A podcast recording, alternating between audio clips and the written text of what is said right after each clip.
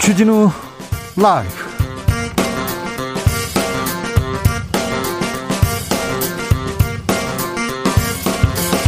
2022년 1월 3일 월요일입니다. 안녕하십니까. 주진우입니다. 대선까지 65일 이재명 후보가 윤석열 후보를 여론조사에서 앞지르자 여야 대선 캠프 힘이 엇갈렸습니다. 국민의힘 윤석열 후보는 일정을 전면 중단했고 국민의힘 선대위는 전면 개편을 예고했습니다. 지도부 몇몇은 사퇴를 표명했습니다. 새 구두를 벗고 큰절했던 윤석열 후보 선대위 개혁에 성공할 수 있을까요? 민주당 이재명 후보는 격차를 벌려 나갈 수 있을까요? 정치적 원의 시점에서 짚어보겠습니다. 역대 대선의 경우 대선 한 달 전 지지율이 대선까지 쭉 이어지는 그런 경우가 많았습니다. 그렇다면 표심이 결정되는 시간은 이제 한 달. 대세론을 선점하려는 지지율 전쟁 시작됐습니다. 변수는 중도층, 수도권, 청년 표신, 코로나 방역, 그리고 TV 토론 단일화. 또 하나의 변수는 사면된 박근혜 전 대통령입니다. 대선판에 박근혜 변수, 대선 출마를 선언한 박근영 전 유경재단 이사장과 이야기 나눠보겠습니다. 위기의 완전한 극복을 통한 정상화 원년이 되도록 노력하겠다. 문재인 대통령이 임기 마지막 신년사에서 코로나 종식을 기원했습니다. 이번 대선이 통합의 선거가 되길 바란다고 강조했습니다. 임기 마지막 순간까지 평화를 제도하기 위한 노력, 의지 계속 밝혔습니다. 야당은 허무맹랑한 소설이라고 비판했는데요. 주스에서 정리해 보겠습니다. 나비처럼 날아 벌처럼 쏜다. 여기는 주진우 라이브입니다.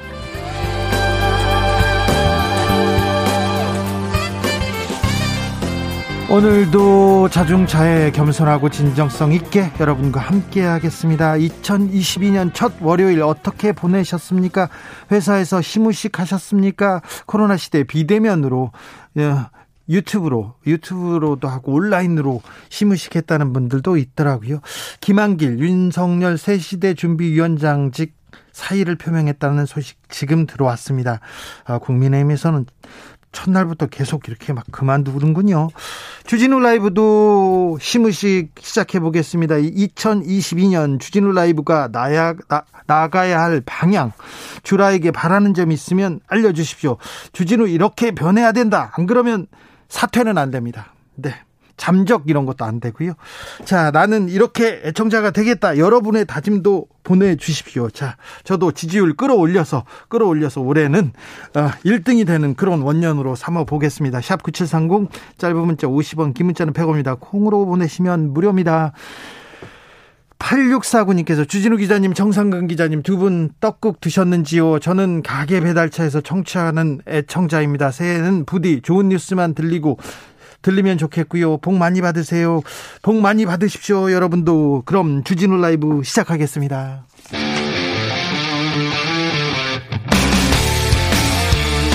탐사보도 외길 인생 20년. 주 기자가 제일 싫어하는 것은?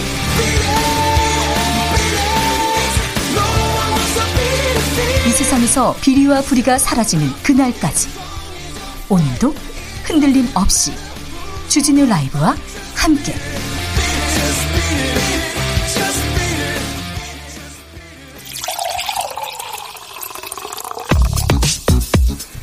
진짜 중요한 뉴스만 쭉 뽑아냈습니다. 줄 라이브가 뽑은 오늘의 뉴스 주스.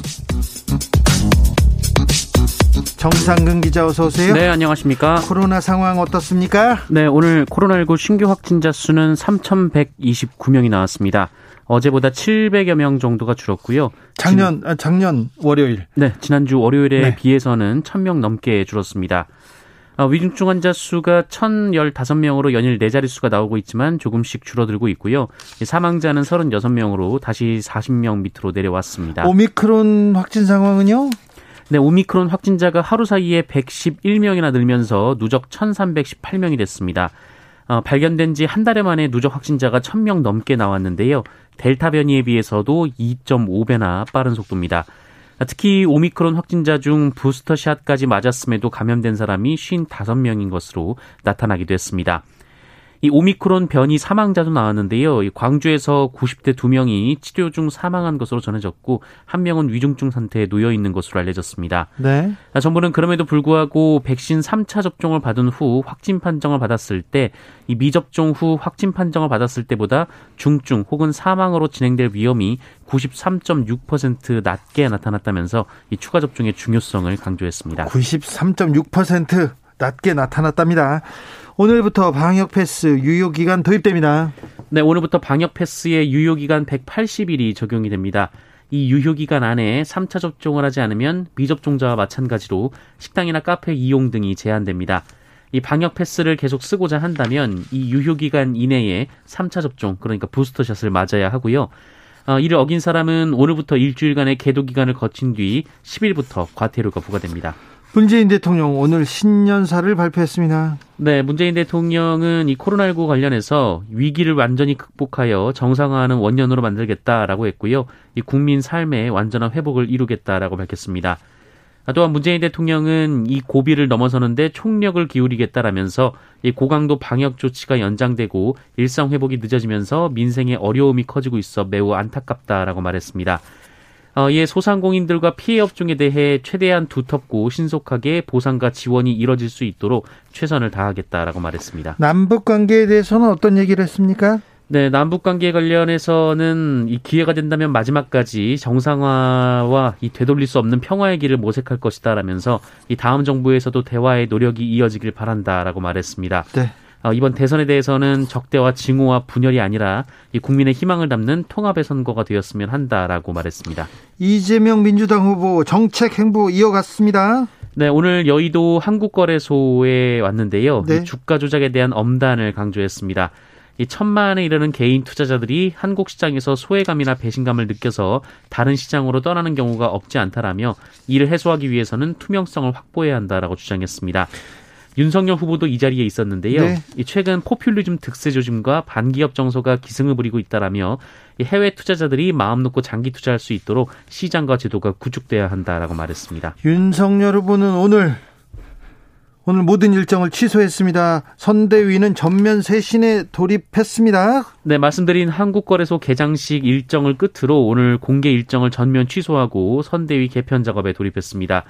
어, 그리고 선대위 총사퇴 수순으로 들어간 것으로 보이는데요. 이 김종인 총괄 비상대책 아, 어, 총괄 선거대책위원장이 이 며칠 전까지만 해도 현 시점에서 대대적인 인적 쇄신은 어렵다라고 했습니다만 여론이 악화되자 입장을 바꾼 것으로 보입니다. 어, 오늘 오후 의원총회에서 김기현 국민의힘 원내대표가 원내대표직과 공동 선대위원장 측에서 물러났습니다. 어, 김도읍 정책위의장도 동반 사퇴했습니다. 네, 방금 전 김한길 김한길 위원장 새시대 새시대 위원장이었죠. 사의를 표명했습니다. 신지혜 씨도 신지혜 부위원장도 사퇴를 했죠. 자, 이, 오늘이었나요? 이준석 대표는 또 당에서 큰 충돌이 있었던 것 같습니다. 네, 국민의힘 이준석 대표와 권성동 사무총장이 오늘 오전 국회에서 열린 비공개 최고위원회에서 정면 충돌한 것으로 보도가 나왔습니다. 어, 이준석 대표가 최근 자신의 개인정보가 온라인상에 유출된 것과 관련해서 이 권성동 사무총장에게 이 당 차원의 진상조사를 지시한 것이 이 논쟁의 발단이었다고 합니다. 네. 어, 이준석 대표는 윤석열 후보 지지자들이 모인 커뮤니티 등에서 자신의 휴대전화 번호가 공개돼서 문자 폭탄을 받고 있다라고 주장했고요. 또 일부 보수 유튜버들이 자신의 부모 재산 내역을 입수한 정황도 언급하며 이 범죄자를 색출해야 한다라고 주장했습니다. 그리고는 권성동 의원이 사무총장이니까 책임져라 이렇게 얘기했나 봐요. 네, 그러자 권성동 사무총장이 처음 듣는 얘기라면서 이 당 사무총장이 당 외곽 조직까지 알 수 없다라고 반박했고 이 분위기가 얼어붙었다라고 합니다. 그 이후에 김기현 원내대표가 계속해서 이준석 대표를 옹호하는 발언을 계속했었는데요. 네, 오늘 사퇴했습니다. 네. 그리고 정책위원장도 사퇴했고요. 김종인 위원장은 뭐라고 합니까? 네, 김종인 위원장은 오늘 후 기자들과 만나서 네. 총괄 선거대책본부장 사퇴를 포함해 구조조정을 해야 될 것이다라며 어, 국민 정서에 맞게 선대위를 개편해야 선거를 치를 수 있다라고 말했습니다. 그런데 연기 배우 이거는 무슨 말이에요? 네, 이후 기자들과 만난 자리에서 윤석열 후보에게 본인이 총괄 선대위원장이 아니라 비서실장이라도 할 테니 어, 윤석열 후보가 태도를 바꿔서 우리가 해준 대로만 연기를 해달라고 부탁했다 이런 말을 했습니다.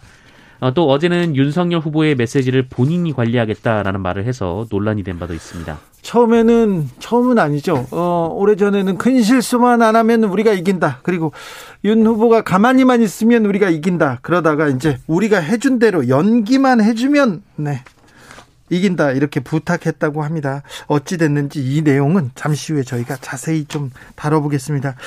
새 시대 준비위원회 수석 부위원장이었죠. 신지혜 씨가 사퇴했습니다. 네. 어, 신재 부위원장은 오늘 SNS에 선대위직을 내려놓는다라면서 어, 글을 올렸습니다.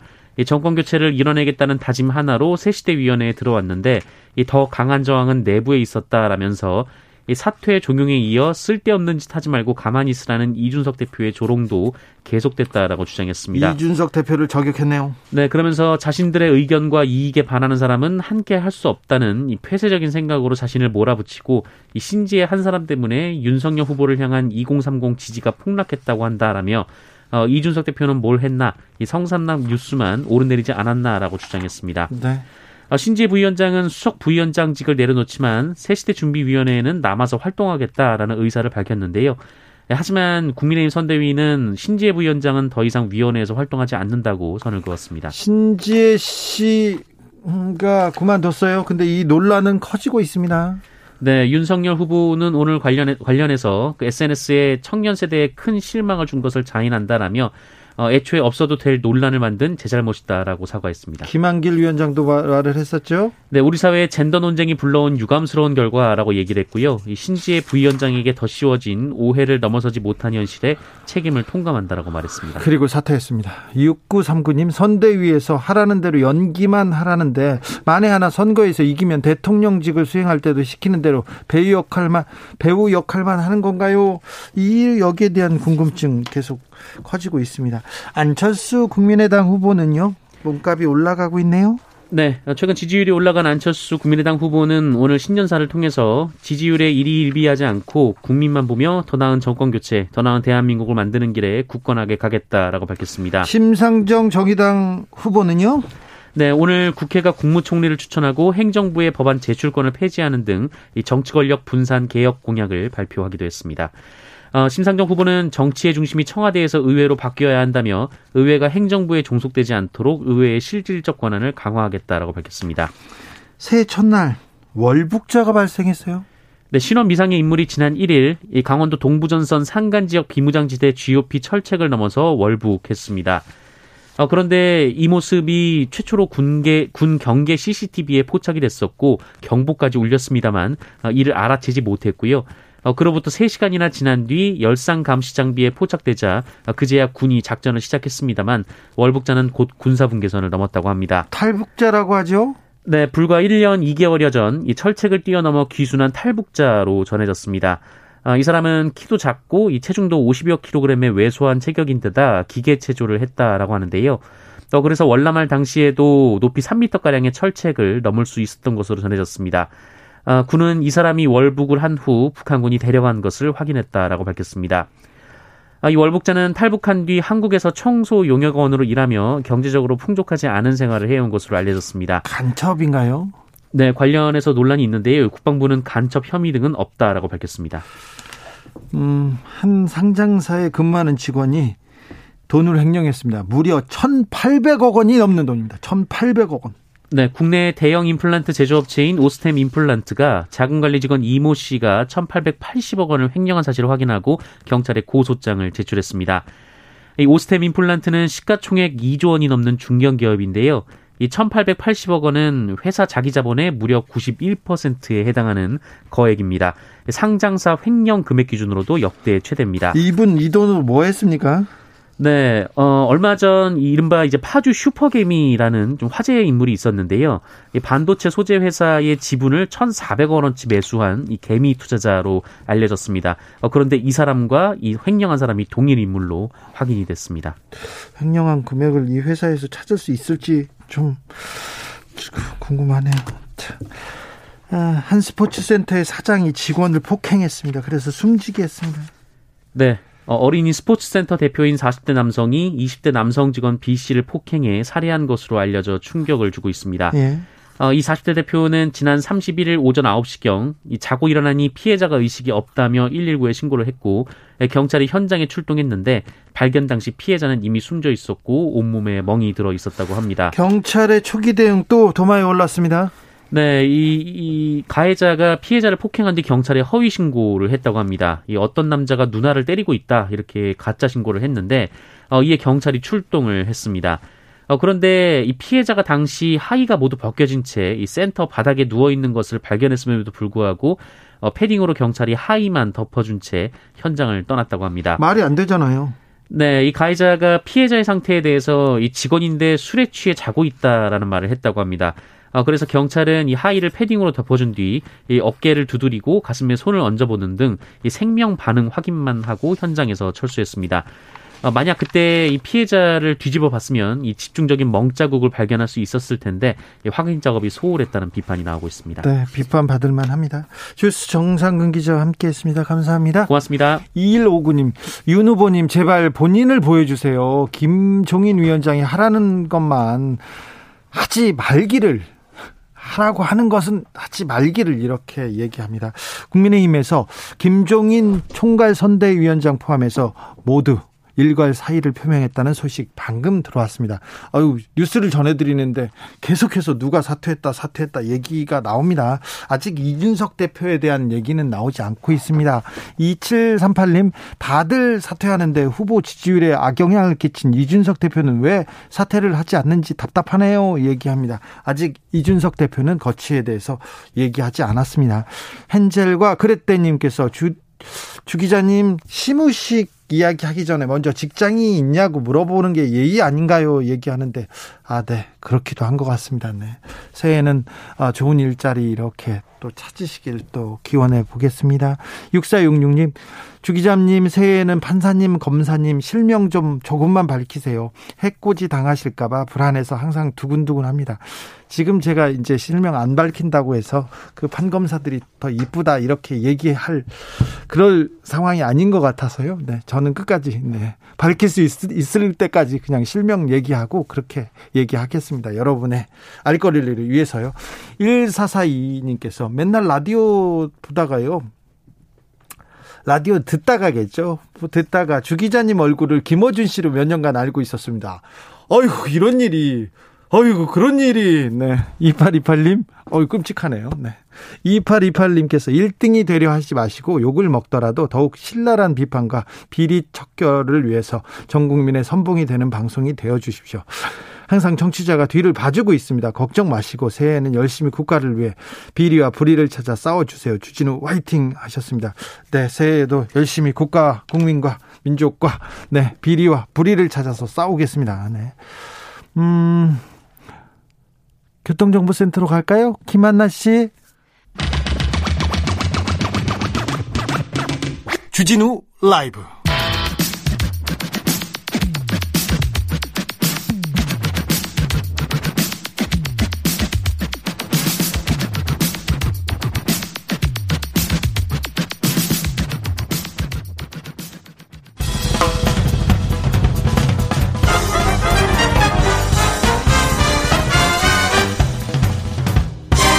훅 인터뷰.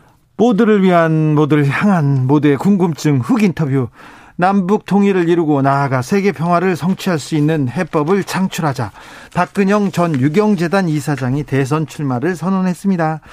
아, 대통령이 되면 어떤 나라를 만들고 싶은지 들어보겠습니다. 연말 단행된 박근혜 전 대통령 사면은 대선에 어떤 영향을 미칠지도 물어보겠습니다. 박근영 후보 안녕하세요.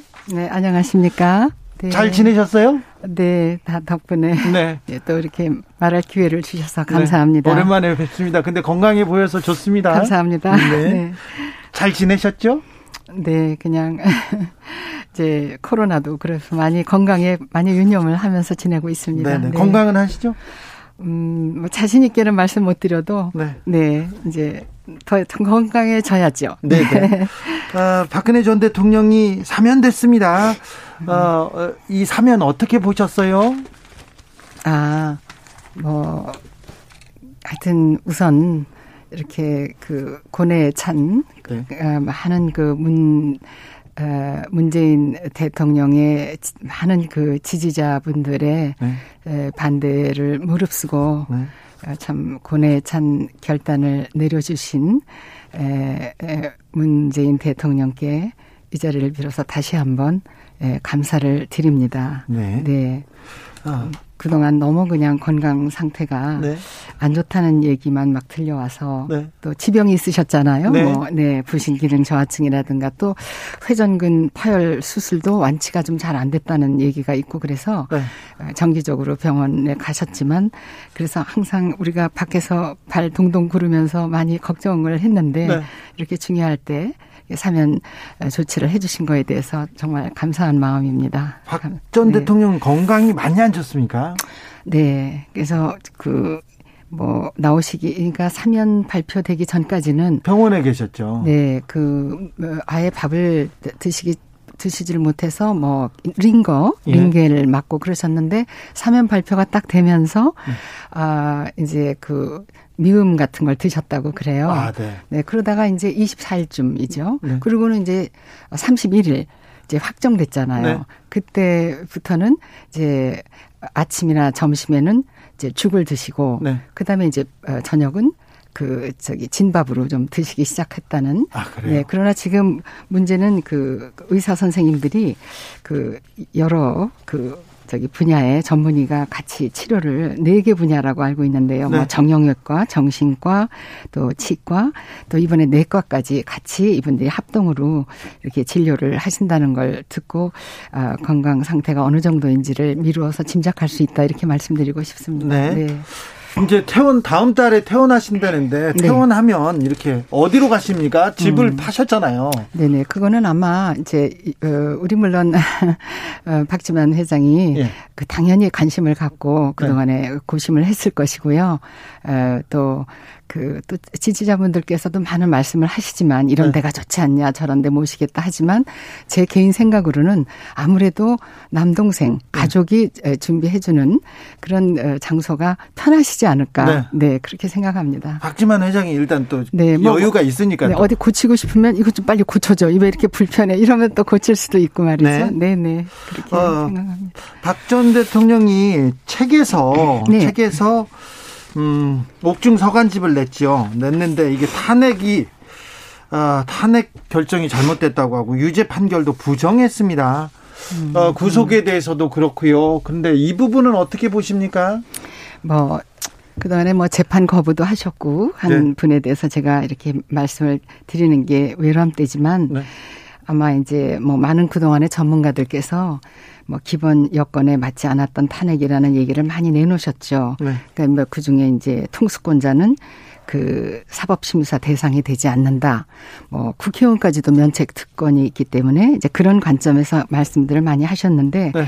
저는 이제 뭘 무슨 말씀으로 대신하고 싶으냐 하면 어몇 년 전에 그 국회 대정부 질의에서 네. 어그 야당 의원 한 분이 그 박영수 특검이 박근혜 대통령 이 그 조사 과정에 그 증거가 차고 넘치는다고 했는데 네. 그뭐 나온 거 있습니까? 이랬을 때 그 당시에 제가 기억하기로는 김현웅 법무부 장관이셨던 것 같아요. 네네. 네. 그분이 에, 없습니다. 이렇게 얘기를 하셨다는 거가 에, 좀 기 억에 남고요. 네. 또 이런 자리에서 외람된 말씀이지만 저는 VIP를 놓고 얘기할 때 박정희 대통령보다 위대한 사람은 박근혜 대통령이다. 그 이유는 또 나중에 말씀드리고요. 아, 시간이 워낙 없는 프로기 때문에. 아니 괜찮습니다. 말씀하셔도 되는데. 네네. 그래서 그, 렇게 제가 얘기를 함으로써 네. 어, 보는 관점을 저한테 물어보셨으니까. 알겠습니다. 예, 네. 예. 그렇게 이해해 주십시오. 네. 예. 박근영 대선 후보 이번에 대선 후보로 출마 출사표를 던지셨습니다. 네네. 네, 네. 박근영도 박근혜 전 대통령만큼 훌륭하십니까? 저 말입니까? 네. 아, 저 언, 형님만한 동생이 없지 않습니까? 네. 그 VIP님의, 우리 형님의 말하자면 그동안의 국민과 네. 에, 이렇게 네, 나라만 위해서 이렇게 일하신 그, 에, 말하자면 정신을 이어서 저도 국민 통합에 네. 에, 주력해서 어, 저는 정치를 할 생각입니다. 알겠습니다. 네, 네. 아무튼 아버지보다 언니가 뛰어나다. 어우, 저는 좀 깜짝 놀랐습니다. 네, 나중에 또 그럴 기회가 되면 네, 말씀해 물어봐 주세요. 네. 박근혜 전 대통령이 향후 정치에 노 정치에 어, 어떤 메시지를 낼 것이다 이렇게 얘기하는 사람들이 많은데 정치적으로 역할을 하시겠죠? 아, 뭐 내신다고 모두 관측을 하니까 네. 내신다는 것으로 저도 생각이 들지만 네. 에, 또 감사하다는 인사도 직접 하시겠다 그랬잖아요. 네. 회복이 되면. 네. 에, 그동안에 하여튼 무슨 메시지를 내시더라도 그동안 아까 말씀드린 대로 나라와 국민을 위해서 일한 분이기 때문에 에, 어떤 국익을 위한 메시지 또 뭐 이렇게 정치권을 갈라치게 하는 메시지라든가 네. 그것이 아닌 에, 지금의 대통령께서도 어, 강조하시는 국민 통합을 위한 어떤 네. 그런 메시지일 것으로 저는 생각하고 많이 기대하고 있습니다. 네. 네. 네. 신한반도당 소속으로 대선 출마 선언하셨습니다. 음. 자, 이제 대선 출마한 얘기를 좀 들어보겠습니다. 왜 대선에 나서, 나서셨는지요? 아, 제가 이런 그냥 제가 편한 대로 말씀드리겠습니다. 네. 저는 처음에 에, 취지는 지금의 문재인 대통령 각하를 설득하기 위해서입니다. 개인적으로 네.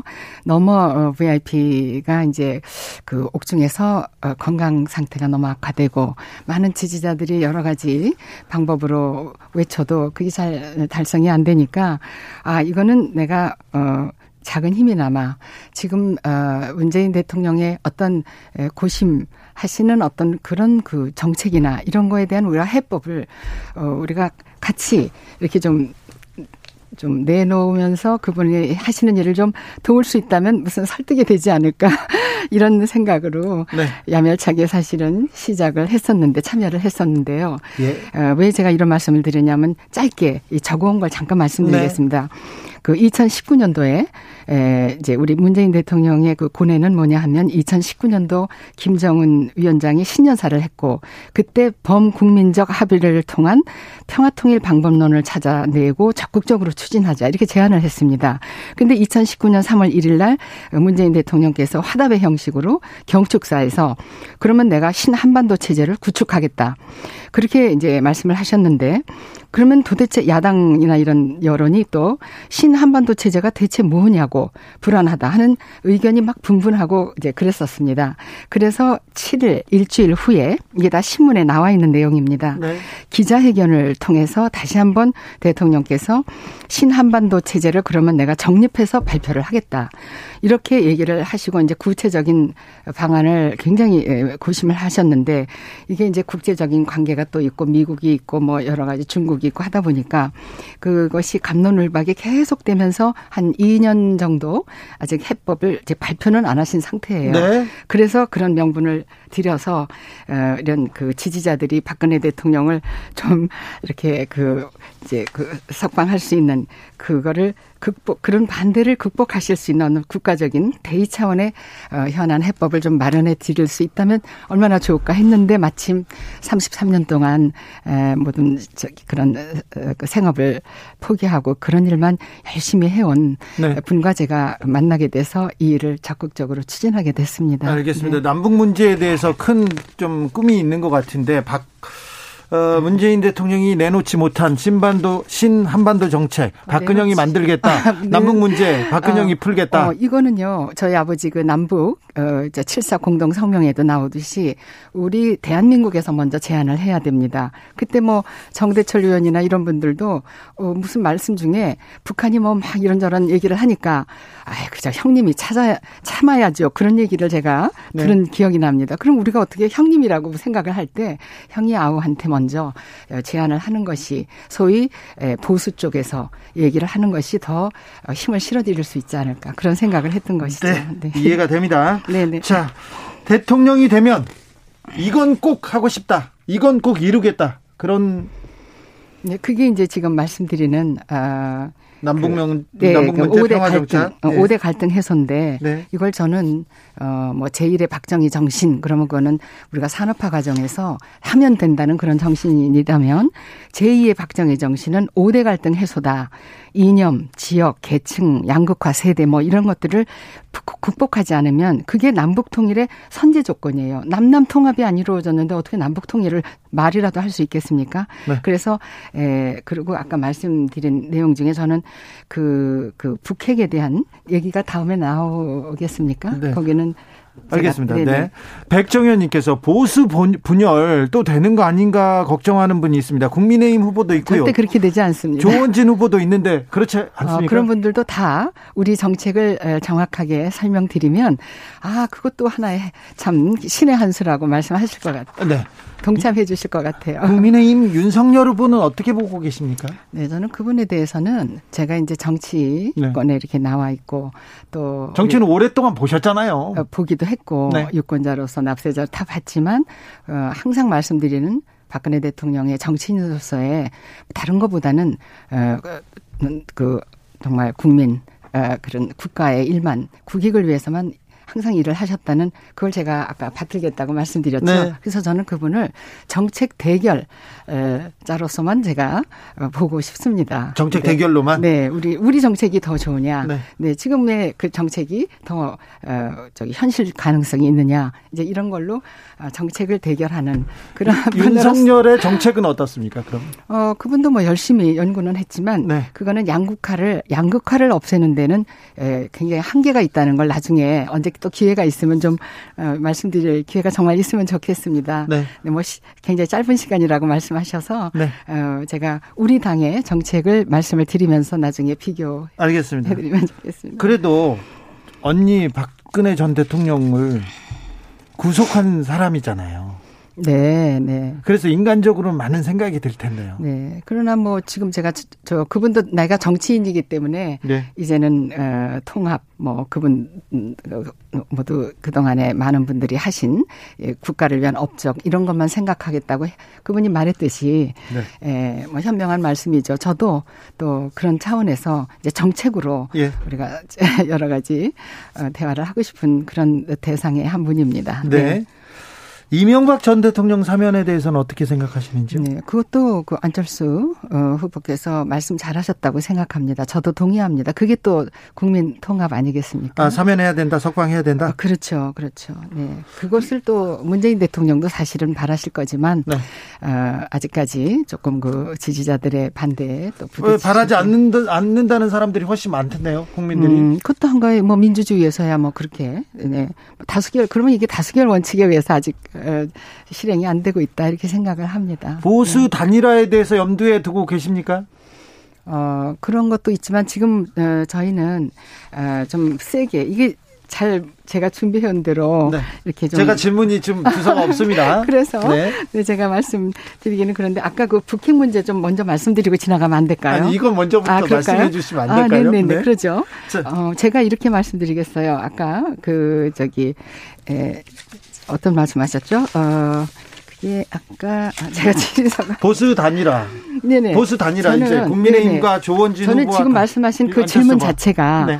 보수다 뭐 진보다 네. 이제 그거를 우리는 없이 네. 에, 소위 말하는 이제 우리가 표현하는 좌파 우파 어 그 중파 네. 모두가 이제 하나의 통합 우리 융복합 시대를 맞지 않았습니까? 예. 그래서 이제는 그런 단어 자체를 예. 없이 하는 그런 정치를 하겠다는. 그래서 우리는 어 정권 교체가 아니라 네. 어, 체제 교체, 네. 정치 교체, 예, 정치를 바꾸겠다, 틀을 아예 바꾸겠다. 그래야만 남북 통일을 준비하는 체제로 전환이 돼서 양국화도 없어지게 되고, 네, 네 그렇다는 말씀을 드리고 알겠습니다. 싶습니다. 네. 문재인 정부 5년에 대해서는 어떻게 평가하시는지요? 네, 문재인 대통령께서 네. 네. 어, 이제 그동안에 이제 모든 실패라는 것을 얘기할 때 사람들이 이게 이제 통과 의례죠. 네. 발전이라는 거는 어떤 그 좀 어, 실패 과정이 있어야 네. 실패가 성공의 어머니라고 그런 과정이 있듯이 에, 그분이 남북 통일을 특 특별히 그 생각한 네. 그런 그 정책 과정에서 네. 어그 어쩔 수 없이 생긴 그런 시행착오 네. 같은 그런 것이라고 저는 어 생각하고 있습니다. 네. 네. 비교해 봤을 때 문재인 5년과 박근혜 정부 4년 박근혜 정부는 뭐가 좀 잘못됐습니까? 비교해 봤을 때. 네, 저기 박근영 제가 이런 말씀드리면 뭐하지만 우리가 요즘 저 남 그 그걸 뭐라 그러죠? 어. 어, 에, 저기 일자리 창출, 네. 고용 창출에 대해서도 박근혜 정부 때 서비스 산업 발전 기본법이라는 게 있었다고 하, 어, 있었죠. 그랬으면 그 야당이 그렇게 반대할 게 따로 있지 그건 반대해서는 안 되는 겁니다. 일단 일자리가 60 7, 8, 하여튼 7만 개 정도는 생긴다 그래서 3년 동안 박근혜 정부가 그만두고도 몇십만 개의 자리가 있는 거였는데 그걸 반대했으면 박근혜 대통령의 단점은 뭐냐. 아버지 같이 내 무덤에 침을 뱉어라. 이렇게 나중에 말씀을 들을 망정 그냥 이 대통령 78조인가요?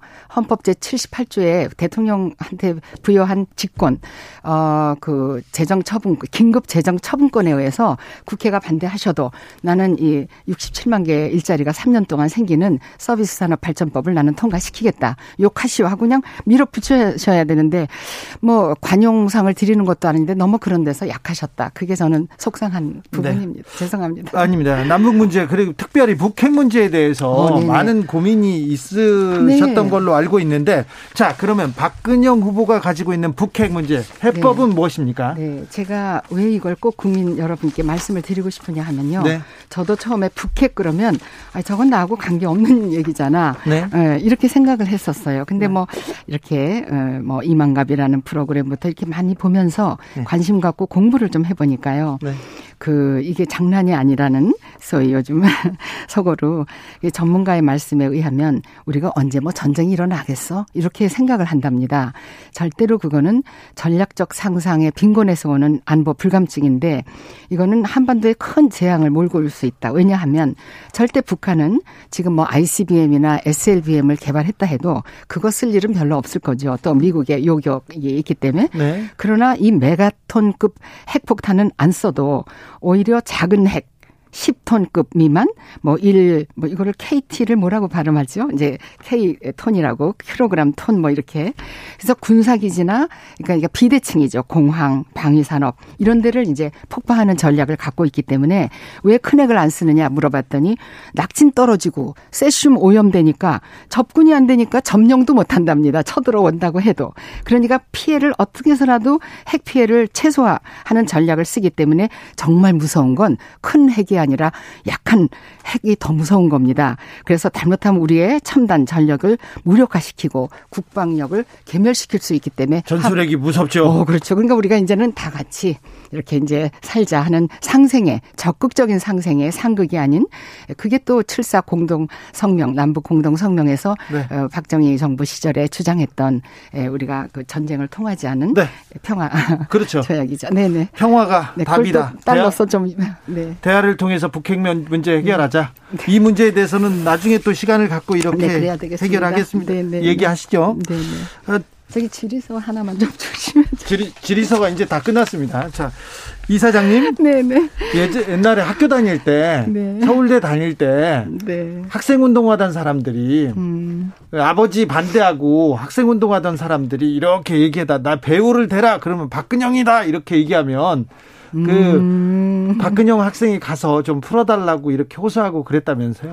네, 뭐 조금 과장된 부분도 있을 것 같습니다. 근데 어 그때 뭐 어, 아버지께서 그렇게 이런 저 북한과의 관계 그땐 좀 많이 도발이 심했잖아요. 어머니도 돌아가시고 이제 이러던 시절에 에, 아버지의 고뇌를 생각 못 하고 너무 우리 그 같이 네. 에, 이제 매일 만나는 그런 동료 우리 에, 그 그 친구들 네. 생각만 했던 것 같습니다. 아, 그러나 그래요? 그렇게 됐다고 해서 그분들이 어떤 불이익을 초래하지 않은 거 보면 아버지께서 아버지 정부가 그 당시에 에, 아버지는 어떤 그 갔다가 이렇게 그걸 뭐라 그러죠? 옥중에 넣는 그런 조치보다는 교육을 통한 네 좀 모르니까 저럴 수 있다. 그러니까 우리를 알리는 교육을 통해서 많이 계도하시려고 했던 기억이 납니다. 그래도 많이 잡아갔어요. 아버지 속 많이 좀 상하셨죠. 그래도 많이 잡아갔어요. 그건 네. 뭐 에, 국가 하도 그냥 남북한이 너무 위험. 그때 우리가 다 남북한에 그, 그 비교했을 때 열수했지 않습니까? 우리의 네. 국방력이 그러니까 네. 어쩔 수 없는 선택이셨겠죠. 네 죄송합니다. 네. 거기에 대해서는 반대하는 사람들도 좀 있습니다. 네. 네. 반대 의견도. 네. 알겠습니다. 지금까지 대선 출마를 선언한 박근영 전 유경재단 이사장이었습니다. 제가 질문이 두서가 앞뒤가 바뀌어가지고 죄송합니다. 네, 그래서 제가 이 저 말주변이 없어서 네. 좀 횡설수설한 거 죄송합니다. 아닙니다. 다음 기회에 또 모시겠습니다. 네, 니다 감사합니다. 지금까지 박근영 전 유경재단 이사장이었습니다. 감사합니다.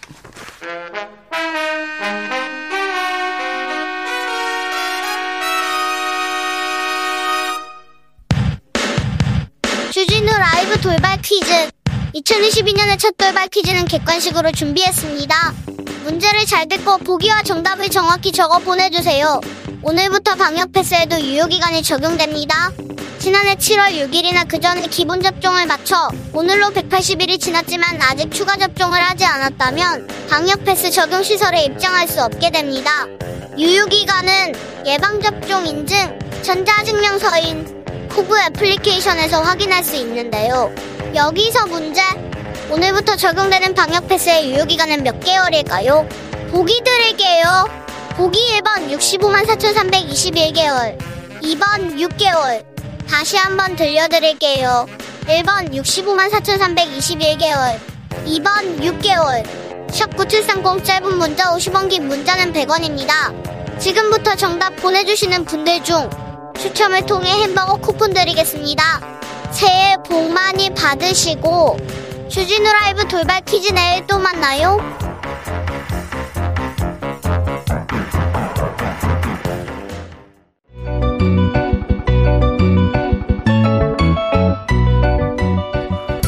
한층 날카롭다, 한결 정확하다, 한편 세심하다, 밖에서 보는 내밀한 분석, 정치적 원의 시점.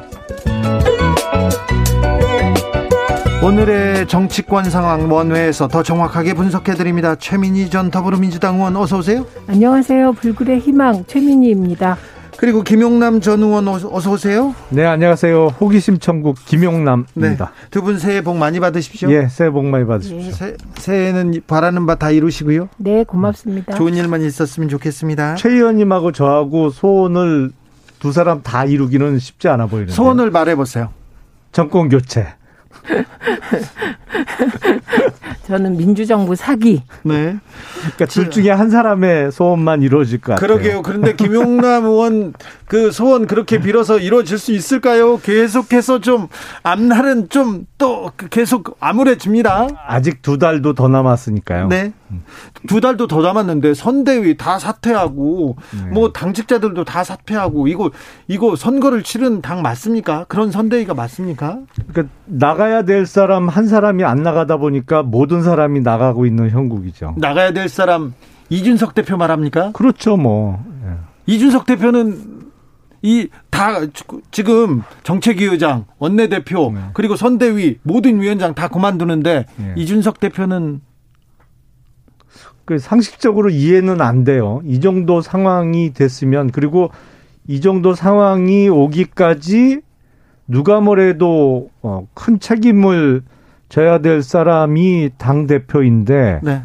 지금 원내 지도부도 일괄 사퇴했잖아요. 네. 사실은 이거 선거 과정에서 원내 지도부는 뭐랄까요? 그래도 한 걸음 좀 떨어져 있었죠. 네. 계속. 아, 그럼에도 불구하고 일괄 사퇴를 했는데 그 문제의 단초를 제공한 이준석 당대표는 아무 얘기도 없이 그냥 모른 채 하고 있네요. 6446님께서 선관위, 선대위 선대위 구성원 사퇴인데 왜 이준석 대표가 사퇴합니까? 이준석은 당대표 아닙니까? 이렇게 얘기하는데요. 아니 그러니까 근데 이 선대위가 이 선거 상황이 여기까지 몰린 데에 어, 원인 제공을 분명히 했죠. 그런데 아무튼 나가야 될 한 사람이 지금 자리를 지키고 있다. 네. 어떻게 보고 계십니까? 그러니까 우선 선출된 분 두 분한테만 지금 권위가 남아 있는 상태입니다. 네. 그리고 윤석열 후보와 어, 예, 윤석열 후보와 이준석, 대표. 대표. 그리고 어, 원내대표도 선출이 됐지만 의원들이 선출한 거기 때문에 그거 원내에만 권한이 행사되거든요. 네. 그렇기 때문에 지금 국민의힘에는 딱 두 명 남아 있다 이렇게 보시면 됩니다. 지금요? 예, 이준석 대표와 윤석열 후보. 어, 그러니까 네. 그둘 사이에서 뭔가 담판을 이뤄내지 않으면 안 되는 건데 그 저는 지금 이 상황을 뭐 이렇게 저렇게 다 얘기하지만 제가 보기에는 잘못된 시스템의 저주다 이렇게 봅니다. 이게 무슨 말이냐면 그 애초에 민주당도 굉장히 방대한 선거 조직을 꾸렸다가 12월 초에 이걸 다시 만들게 됩니다. 그건 필연이거든요. 네. 원팀을 생각해서 여러 세력을 끌어들이면 일이 잘 안 돌아갑니다. 네. 중심이 네. 안 잡히거든요. 마찬가지로 국민의힘의 경우도 총괄 선대위원장, 상임 공동 상임 선대위원장.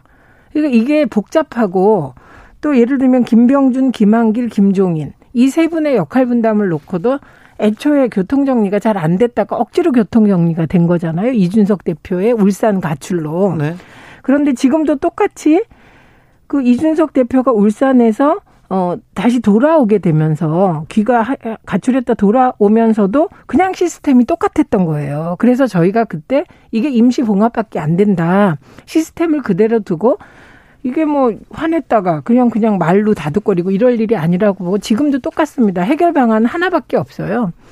후보가 중심이 돼서 그게 윤핵관이든 뭐 무슨 핵관이든 누구 핵관이 있어야 될 것 같아요. 일하는 조직으로 끌고 가야 이런 불, 이런 어떤 혼란이 다시 생기지 않습니다. 그래서 조직은 주도하는 조직이 있고 도와주는 조직이 있는 거지 모두가 주도하는 조직은 없다. 그래서 저는 잘못된 시스템의 저주라고 봅니다. 이정환님께서 김용남 의원님 힘내세요. 화이팅 하십시오. 이준석 이해가 안 갑니다. 뭉쳐야 하는데 해체를 하고 있어요. 얘기하고요. 4181님께서 이준석 대표가 선대위 나오면서 지지율 하락한 거 아닙니까? 이준석 대표도 이렇게 얘기하고 있습니다. 자기가 나가서 지금 실수하고 있다고. 거꾸로 얘기를 하고 있는 거죠. 사실은 이준석 대표가 선대위를 두 번이나 2주 간격으로 뛰쳐나가면서 나간 이후에도 계속 사실상 후보를 공격했거든요. 네.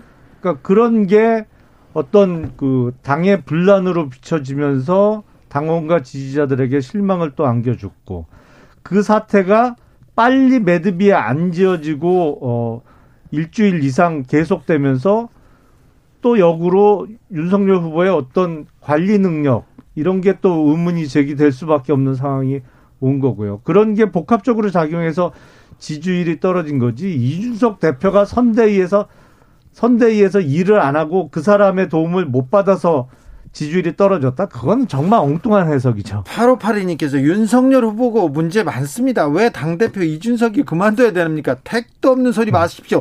국민의힘 이거 어려운데요. 복잡한데요. 그러니까 지금 상황을 보면 이번 신정 연휴 때도 어, 지역에 계신 당원들이나 뭐 그 여러분들한테 전화를 받았는데 국민의힘의 전통적인 지지층에서는 거의 거의 대부분 뭐 80% 내지 90% 이상이 이준석 대표 도대체 뭐 하는 사람이냐. 네. 그만둬야 된다라는 말씀을 하시고, 어, 국민의힘의 지지층 극히 일부나 아니면 민주당 지지층에서는 이준석 대표를 응원하는 분들이 많이 계시죠. 이준석 대표까지 사퇴하면 이 위기 상황 수습될까요? 제가 말씀드렸잖아요. 누군가 중심이 돼서 조직을 끌고 갈 사람이 필요하다. 근데 지금 가장 큰 문제는 나 없이는 선거를 못 치른다고 생각하는 분들이 국민의힘에 너무 많으세요. 많아요, 많아요. 그거 나 없으면 선거 못 치른다고 생각하는 사람 한 명이면 됩니다. 그게 누구냐? 후보예요. 네. 후보만 그렇게 생각하고 나머지는 다 조력자인데 예를 들면 김종인 위원장 나 없으면 선거 못 치른다 이렇게 생각하는 것 같아요. 어, 그렇죠. 그러니까 연기 발언이 나오고 그렇죠. 내가 비서실장 할 테니까 시키는 대로 해라 이런 거고요. 우리가 뭐 해준 대로 연기해달라 부탁했다 이 얘기를 바깥에서 나가서 얘기하는 것 자체가 이게 정말 깜짝 놀랐습니다. 실수세요. 엄청난 제가 보기에는 오늘 오전만 해도 김종인 총괄선대위원장이 본인이 그립을 잡고 선대위를 개편하는 식으로 얘기가 진행됐잖아요. 네네. 네. 근데 후보한테 말할 것도 없다 이렇게 얘기했죠. 예, 얼마 전에 아, 불과 몇 분 전에 네. 김종인 총괄선대위원장을 포함해서 전원이 일단 다 사퇴를 하고 예. 모든 것을 후보에게 일임하는 형태로 바뀐 게 예. 김종인 선대위원장의 그 발언 때문인 것 같아요. 아 그래요? 그건 나가도 너무 나갔어요 발언이. 아 그렇군요. 그래서 지금 아니 후보가 중심이 돼서 치르는 대선이고 결국은 대선은 인물, 구도, 그다음에 바람 이렇게 가는 거잖아요. 우리가 몇 번 얘기했듯이 가장 중요한 인물을 배우 역할을 해라. 근데 중요한 건 이러니까 또 배우들이 그러더라고요. 배우는 아무나 하냐 이렇게. 그러니까 어. 이게 얼마나 많은 패러디를 나올 수 있는 발언입니까? 그래서 엄청난 어, 실수를 하신 거고요. 그러다 보니 김병준, 김한길 뭐 전부 다 지금 날아간 꼴이 된 겁니다. 기라성 갔던 세 분이 다 날아갔어요. 그러면 지금 이 시점에 어떻게 할 거냐. 근데 또 복잡한 문제가 있습니다. 지지율은 떨어지고 안철수 후보만 오르면 국민의힘은 단일화 대비도 해야 되잖아요. 조직적으로. 네. 그러면 단일화에 대비하려면 핵심 코어 세력을 모아야죠. 그러면 당의 중심을 세워야죠. 그러니까 지금은 여기서 이제 윤석열 후보가 저는 윤핵관이라도 있어야 한다는 쪽입니다. 안 그러면 비선이 된다니까요. 그래서 알, 알겠습니다. 중심을 그, 세워야죠. 중심을 세워라. 핵관이라도 데려와라. 2부에서 이어가겠습니다. 저희는 잠시 쉬었다가 6시 6시에 만나겠습니다.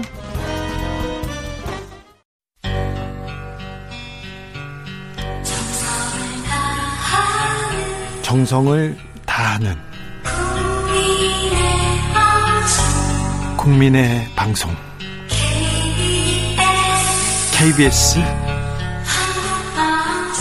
주진우 라이브 그냥 그렇다고요.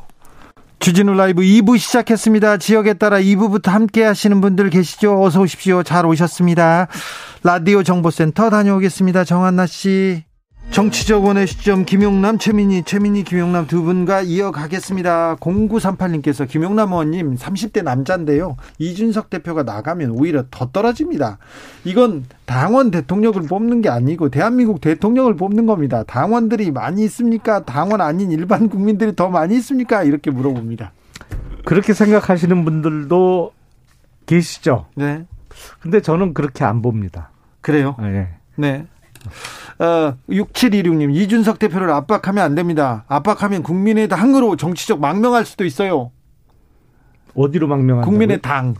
아, 국민의당으로는 못 가죠. 적어도 오히려 민주당으로 가면 같지 국민의당으로는 못 가죠. 민주당은 아무리 그래도 정치가 아무리 그래도 음. 상대 당이 여러 가지 어려움인데 이준석 대표를 영입하는 일은 절대로 안 할 겁니다. 알겠습니다. 그런데 해보세요 좀. 아 그래요? 그런데 그 이준석 대표와 권성동 사무총장이 부딪힌 거 있지 않습니까? 네. 이뭐 어느 카페에다가 어떤 공격을 하는 내용이 나왔다. 유튜브에서 어떤 카드 명세표로 공격을 했다. 누가 누구를 임명했다. 이렇게 나오는 걸 가지고 지금 이렇게 중차대한 시기에 충돌하는 것은 조금 이게 그 선거를 치르는 당인지는 잘 그러니까 이게 조금 더 가면 이 리스크가 어, 이게 국민의 힘이 정당으로서의 존립에 대해서 국민들이 의심을 하고 지금, 질문을 하게 됩니다. 지금, 지금 그 전 단계예요. 지금 국민들이 어, 선거를 치르는 거 맞아 이렇게 물어보고 네, 있어요. 그렇게 물어보게 되면 세력이 무너져서는 안 되는 거거든요. 네. 그래서 지금은 이럴 때 세력의 깃발을 꼽는 거죠. 이거 2007년부터 민주당이 얼마나 많이 이합 집산하면서 고민한 일입니까? 그 비슷한 현상이 벌어지고 있는 거거든요. 그랬을 때 가장 중요한 게 지지자 결집이죠. 지지자들의 핵심 코어가 결집 하도록 누군가는 움직여야 되고 그다음에 조금 말, 전에 말씀하신 소위 인터넷상이나 뭐 떠도는 여러 가지 댓글이나 이런 거에 신경 쓸 때는 지금 아닌 것 같고요. 제가 이런 얘기를 하는 게 좀 이상하기도. 네, 하다 네. 보니까 남의 당을 너무 걱정해 주십니다. 아니 빨리 이게 정리가 돼야 대선판 전체가 안정되는 거고 네. 이게 대한민국 정치 전체의 문제로 된다니까요. 그렇죠. 사실은 지금 심각한 문제는 국민의힘이나 윤석열 후보가 어떤 중도 확장, 뭐 쉽게 얘기하는 그 산토끼를 많이 못 잡아서 어, 위기가 아니거든요. 네. 집토끼가 흔들리고 있기 때문에 진짜 위기예요. 근데 예. 그큰 원인 중에 하나가 뭐냐? 아니 전통적인 지지층, 특히 연세가 있으신 분들은 수십 년 동안 정치판을 봐오면서 한 번도 경험하지 못한 걸 지금 보고 계신 거예요. 그렇죠. 왜냐하면 당대표가 후보를 디스하고 당대표가 소속 국회의원 초선 의원하고 싸우고 뭐 의원도 아닌 사람하고도 싸우고 당 사무총장하고 싸우고 그러니까 이게 듣도 보지도 못한 이 상황을 보면서 아니 왜 이래 도대체 국민의힘이 믿을 수 있는 집권이 준비된 세력이냐 근본적인 의문을 제기하기 시작했다는 게 심각한 거거든요. 더군다나 지금 뭐 지지율 추이로 봐서는 제가 보기에 윤석열 후보와 안철수 후보의 단일화의 필요성도 높아졌고 단일화의 가능성도 높아졌습니다. 네. 왜냐하면 협상의 결과물로 나올 수 있는 단일화 방식에 따라서는 안철수 후보가 본인이 이길 수도 있, 다라는 생각을 할 수도 있거든요. 네, 네, 그렇겠죠. 예. 그런 상황이면 사실은 단일화를 염두에 둔다면 핵심 지지층이 흔들리는 거는 정말 큰일이에요. 네. 저게 무슨 말이냐면요. 네. 국민의힘이 박근혜 전 대통령 탄핵으로 패닉 상태를 겪었습니다. 그래서 극복을 해왔는데 그 국민의힘이 의석이 어쨌든 100명이 넘습니다. 그런데 안철수 후보의 국민의당은 3명이잖아요. 그런데 만약에 저는 그럴 일이 없다고 음. 보는데 만약에 안철수 후보가 이기게 되면 사실 이 선거는 안철수 후보도 선거를 못 치르고요. 거의 무소속 후보처럼 뛰게 되고 국민의힘은 그 이 세력 자체가 무너지게 되니까 2차 보수 패닉 현상이 오게 되는 것이거든요. 네.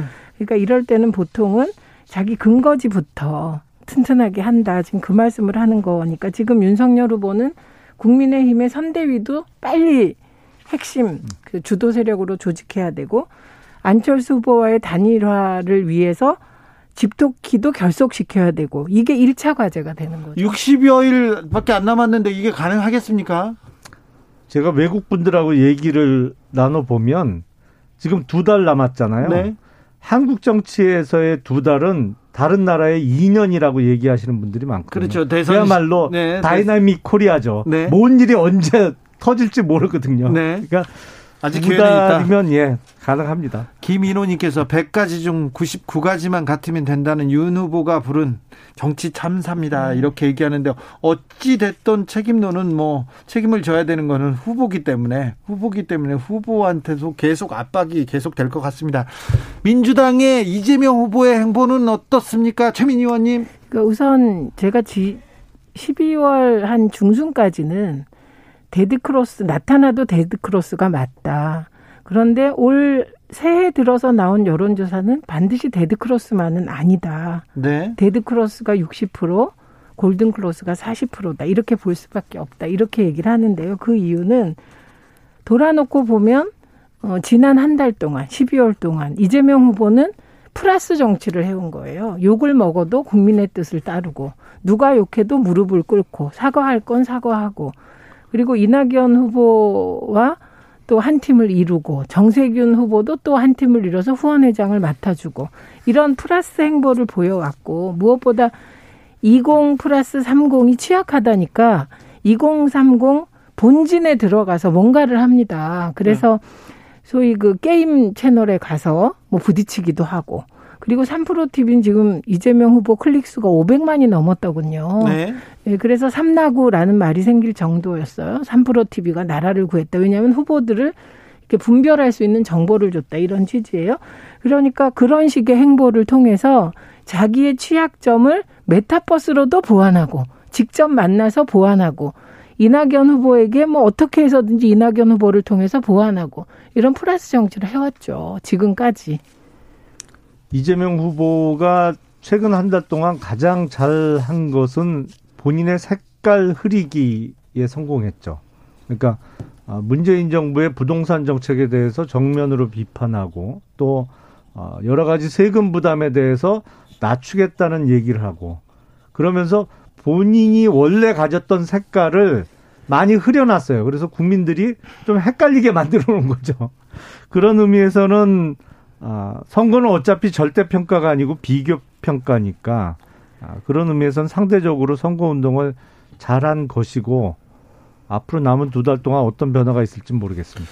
아무튼 정권 교체를 해야 된다는 여론이 굉장히 높았는데요. 정권 네. 교체 여론이 점점 떨어지고 있습니다. 이 부분이 이런 거예요. 구도는 민주당에 나빠요. 네. 국민의힘에 좋아요. 네. 근데 그 구도까지 뒤집어진 여론조사가 나오기 시작했다. 요 대목이 국민의힘의 선거 전략에서 되게 중요하게 고려돼야 되는 게 그동안의 국민의힘은 구도로 계속 선거를 치르려고 끌고 왔단 네. 말이죠. 네. 반대로 이재명 후보는 인물로 정책으로 끌고 가려고 애를 썼단 말이죠. 그런데 그런 노력이 어쨌든 여론조사가 다는 아니지만 여론조사 결과를 볼 때 이재명 후보의 노력이 일단 국민의 마음을 얻은 거거든요, 지금. 그러니까 요 대목, 구도마저 흐트러뜨리고 있다. 이재명 후보의 선거 운동이. 요게 좀 긴장해 하셔야 될 대목입니다. 그 정권 교체를 희망하는 비율이 다소 낮아진 것은 뭐 여러 가지 이유가 있겠습니다. 뭐 윤석열 후보의 실언도 문제가 될 수 있겠지만 네. 무엇보다도 어, 국민의힘 쪽에 수권 능력에 있어서의 의문점이 제기됐다. 네. 왜냐하면 이제 일단 당 대표하고 당 후보하고 싸우는 모습으로 비춰지는 것이 예. 아 이게 수권의 준비가 되어 있는 세력이냐 이게 정말 뼈 아프죠. 왜냐하면 저희도 이 정도로 뭐 표현은 좀 그렇습니다만 이 정도로 막 나갈 거라고는 예상을 못 했거든요. 이게 뭐 어떻게 말릴 수도 없고 어, 어떻게 그 할 수가 없는 상황이에요 지금 그러다 보니까 아, 뼈 아픈 그 문제점을 지적당하는 상황이 왔고 여기 지금 어쨌든 뭐 위기인 것은 틀림없습니다. 여기서 아, 선대위 전원이 일괄 사퇴를 했고 모든 정권을 후보에게 위임했기 때문에 여기서 윤석열 후보가 어떠한 위기 관리 능력을 보여주느냐가 남은 두 달 동안의 아, 선거 구도를 결정지을 것 같아요. 그러니까 제가 민주당이 2007년부터 2017년까지, 그러니까 2015년부터는 정리가 됐습니다. 당원이 정리되면서 정리가 됐는데 그때까지 겪은 일이에요.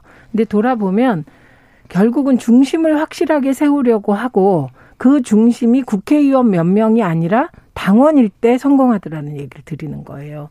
그래서 사실은 온라인 입당법을 통해서 민주당의 지금 당원이 80만 정도 됩니다.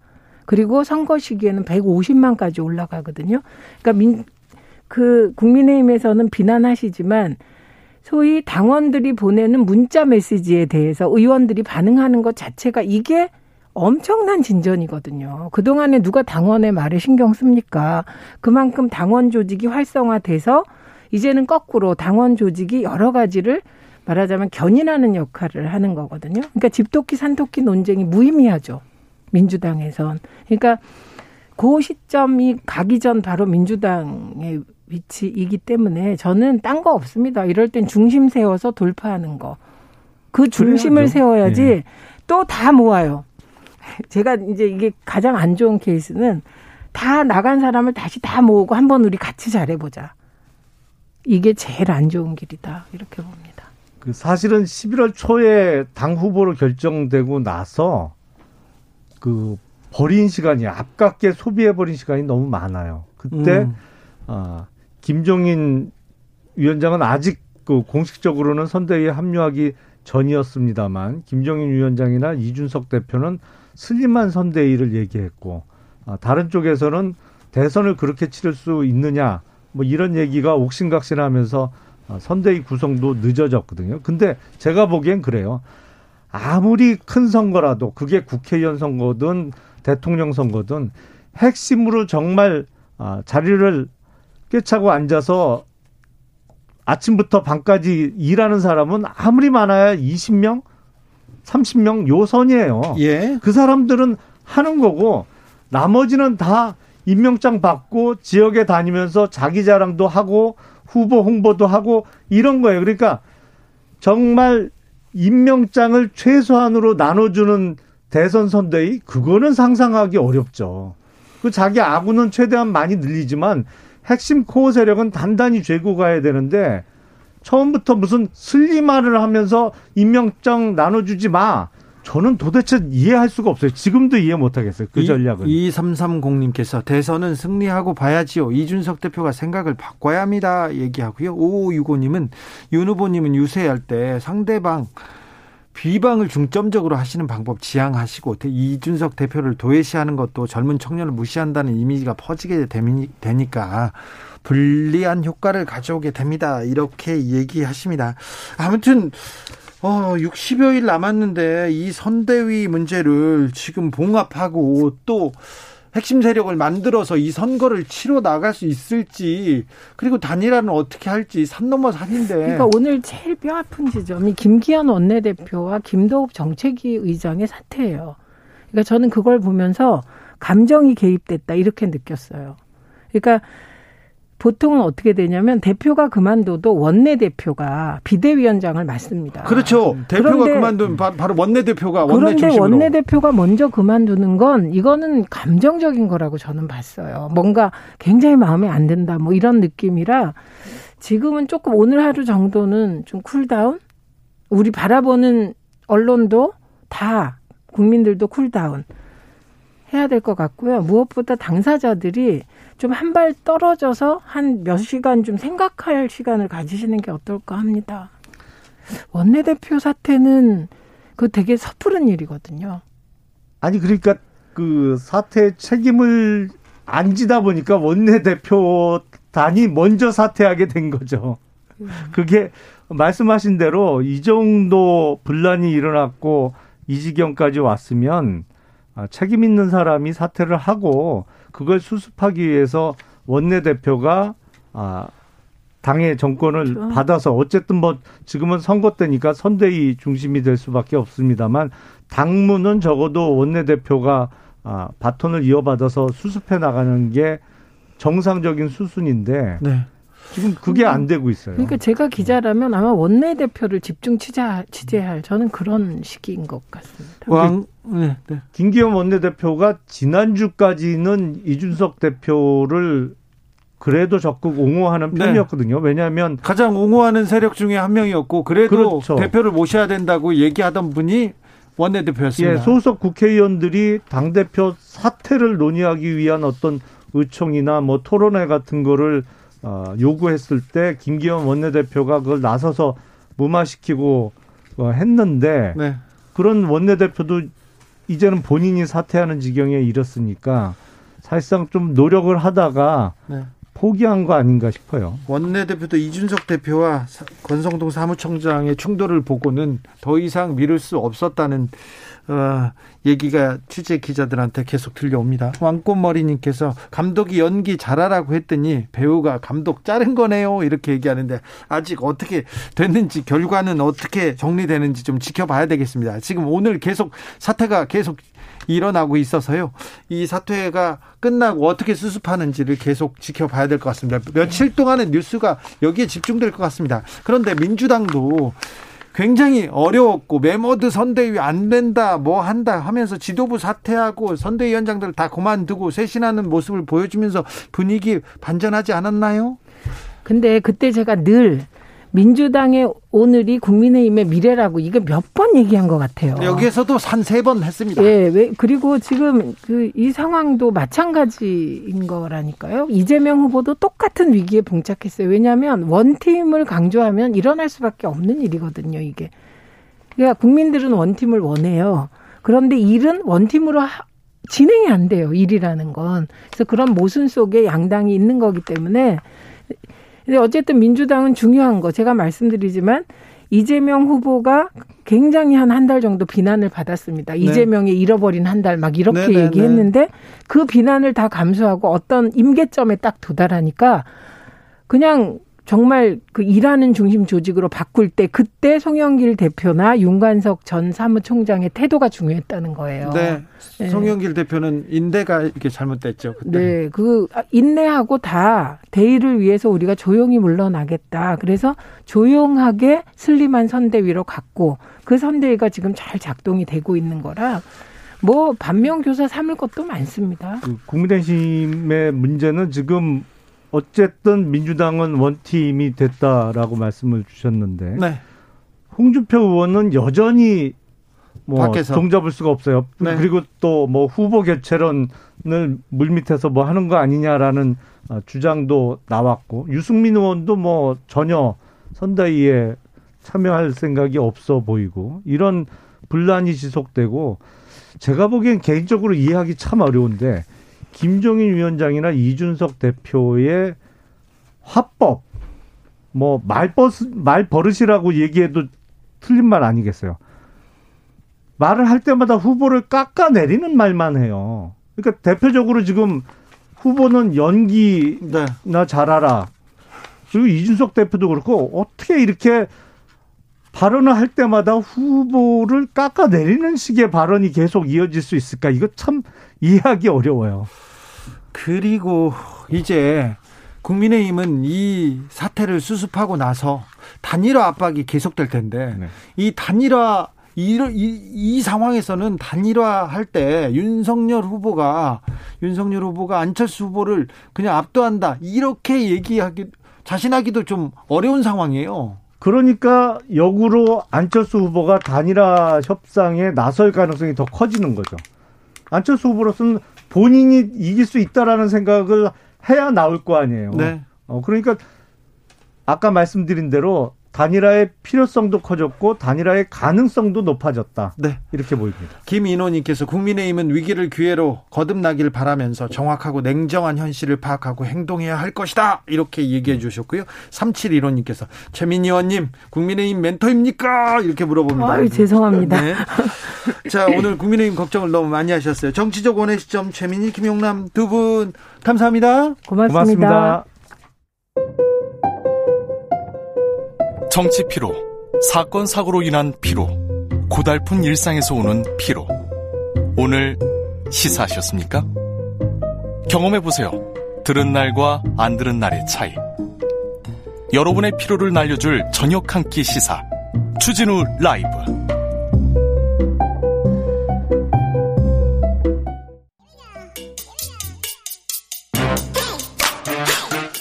뉴스를 향한 진지한 고민 기자들의 수다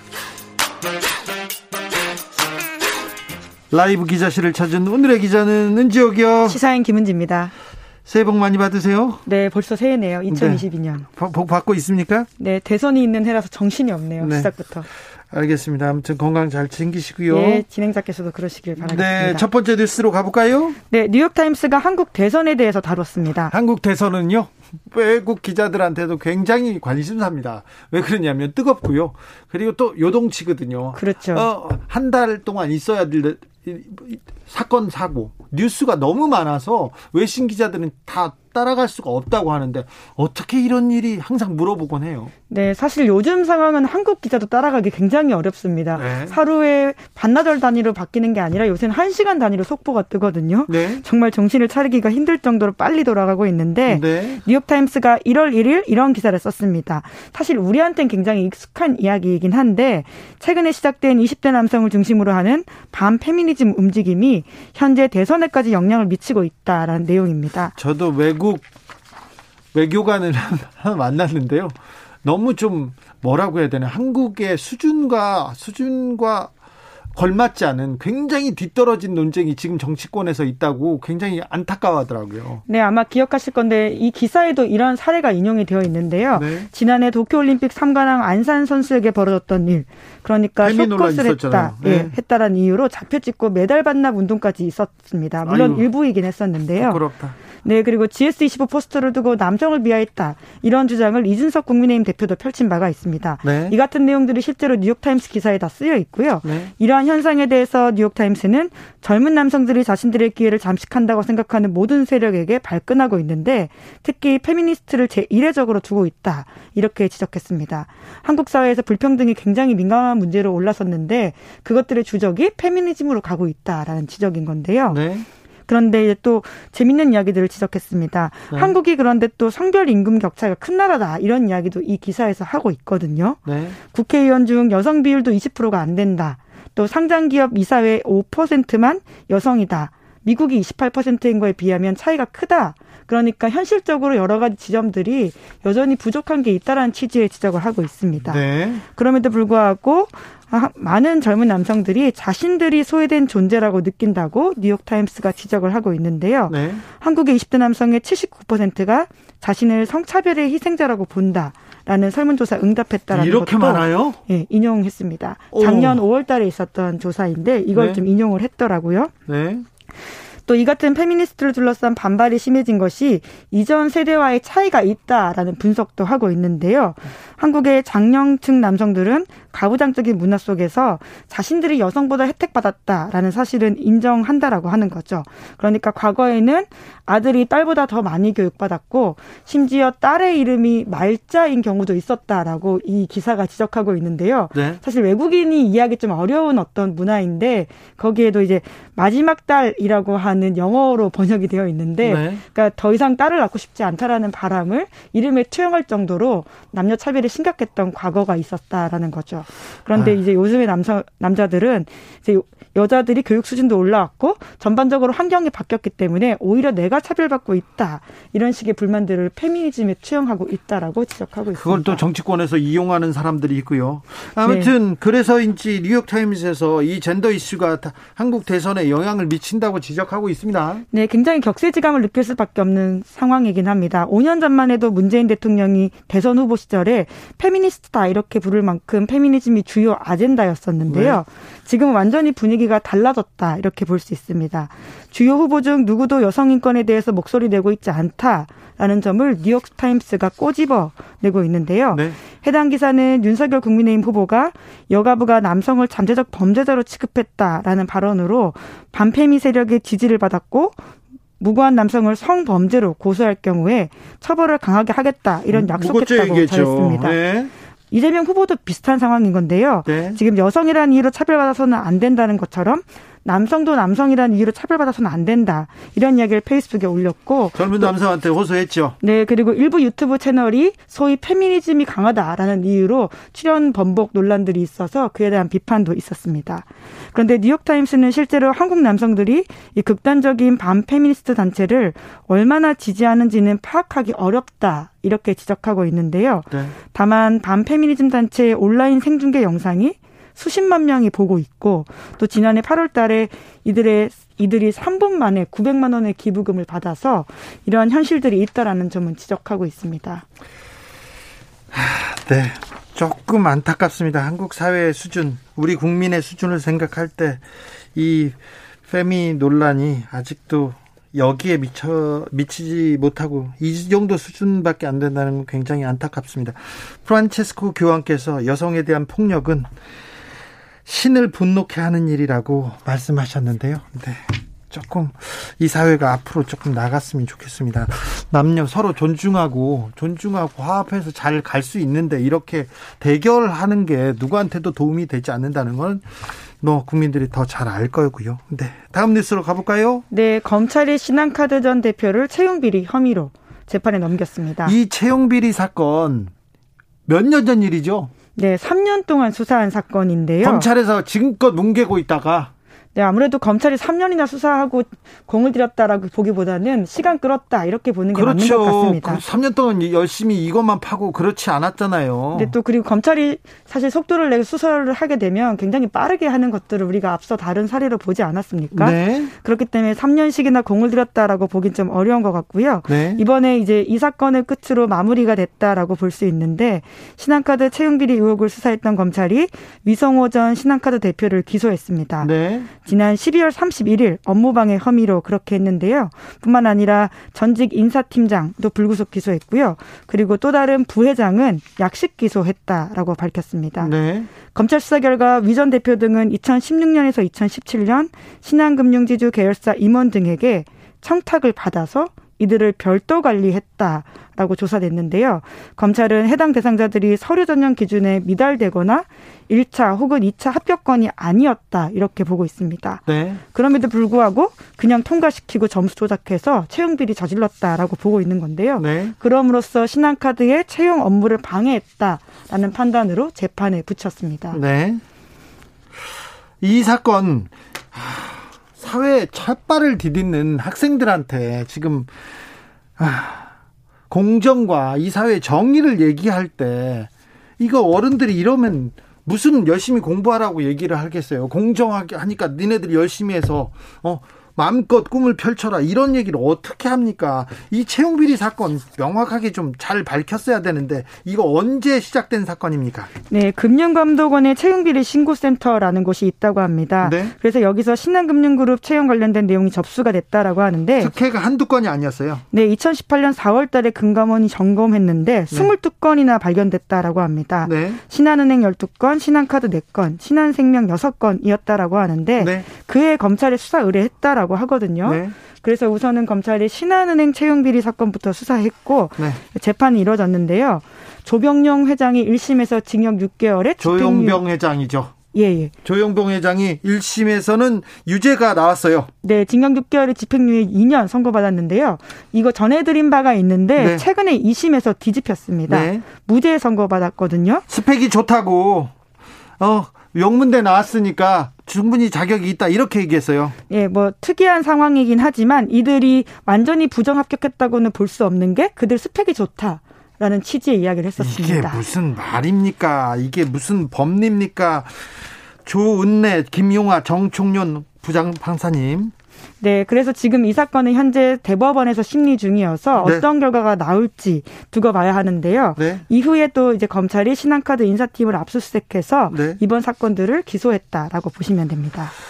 알겠습니다. 기소한 건 잘했는데요. 너무 오래됐어요. 너무 문제가 큰데 서울중앙지검 형사 1부 이선혁 부장검사님 열심히 수사한 거는 자, 잘했지만 너무 오래됐습니다. 너무 이게 성의가 없었다고 봐도 의심을 받을 만한 비판을 받을 만한 여지가 충분합니다. 네, 당사자들은 현재 채용 과정에서 불법 없었다 이런 입장을 전하고 있다라고 하는데요.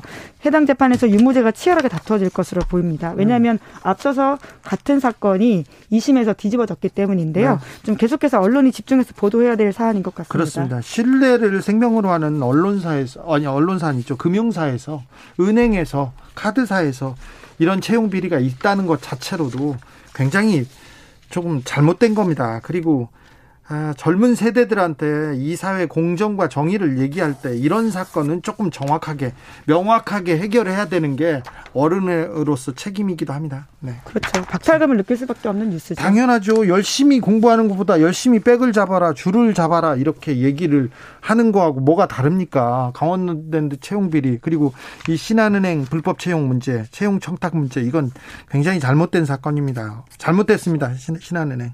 다음으로 만나볼 뉴스는요. 네, 한국식 나이 없애자라는 여론이 커지고 있다고 합니다. 요거는 한국만 있는 한국만 있는 이 나이 계산법 아닙니까? 네, 이게 특히 외국인과 대화하다 보면 내 나이 어떻게 말해야 될지 헷갈릴 때가 많지 않습니까? 그렇죠?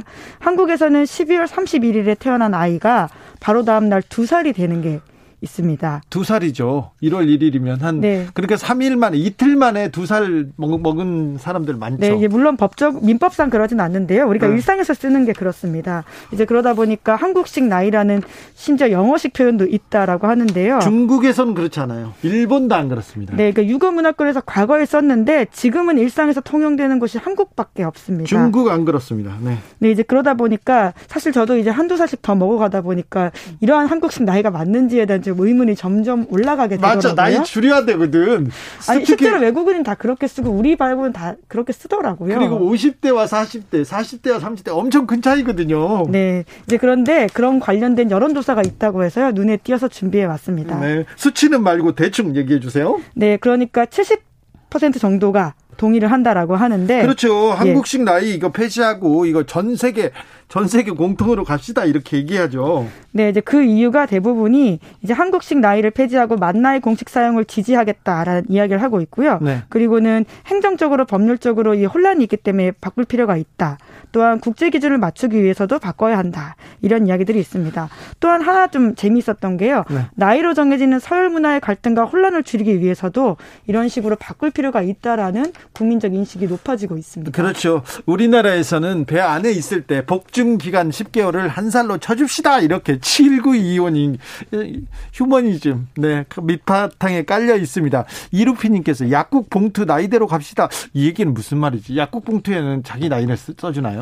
그러니까 아마 만 나이로 쓰기 때문에요. 아, 그래요? 예, 일상에서 쓰는 것과 헷갈린다라는 취지인 것 같습니다. 서태웅님께서 진짜 한국식 나이는 정말 이해 안 됩니다. 태어나자마자 한 살이라는 게 말이 됩니까? 저는 어렸을 때부터 기, 이게 이해가 안 갔어요. 근데 실제로 이거 개편 가능합니까? 국민들한테 자 이제부터 우리 몇 살이야 이렇게 다 정해야 되는 거 아닙니까? 네, 관련법이 통과가 되면 가능하다라고 하거든요. 그래요? 네, 실제로 국회에도 관련된 법이 지금 발의되어 있다라고 합니다. 그러니까 다 통일해서 쓰자라고 하는 내용인데요. 현재 소관위원회 심사 단계에 있지만 통과가 되려면 사회적 공감대가 필요하다라고는 합니다.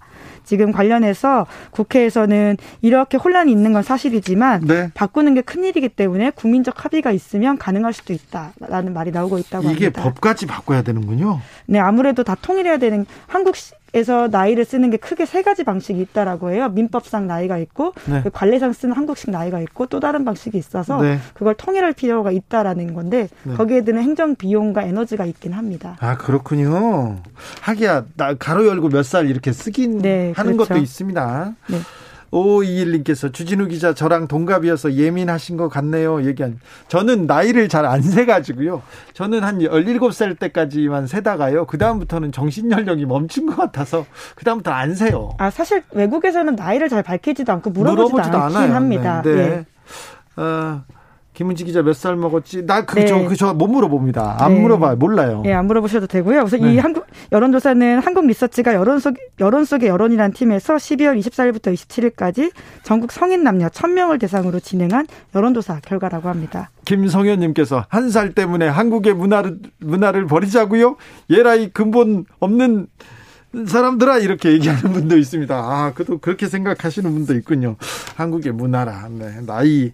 아, 이게 왜 한국만 나이가 이렇게 이상하지? 두 플러스 두 살 이렇게 사실상 그렇게 되죠. 왜냐하면 그렇죠? 태어나자마자 한 살이고 또 생일을 지나야지 한 살이라고 치는 경우들이 있어서요. 오사공호님께서 잉태부터 생명으로 여기는 것과 낙태법 유무와도 연관성이 있어 보입니다. 이렇게 얘기하는데 참 많은 것들이 또 여기 있, 습니다 관계법이 개편돼야 된다고 하는데 네, 어찌 되는지 지켜보시죠. 기자들의 수다 지금까지 시사인 김은지 기자와 함께했습니다. 네, 감사합니다. 교통정보센터 다녀오겠습니다. 김한나 씨.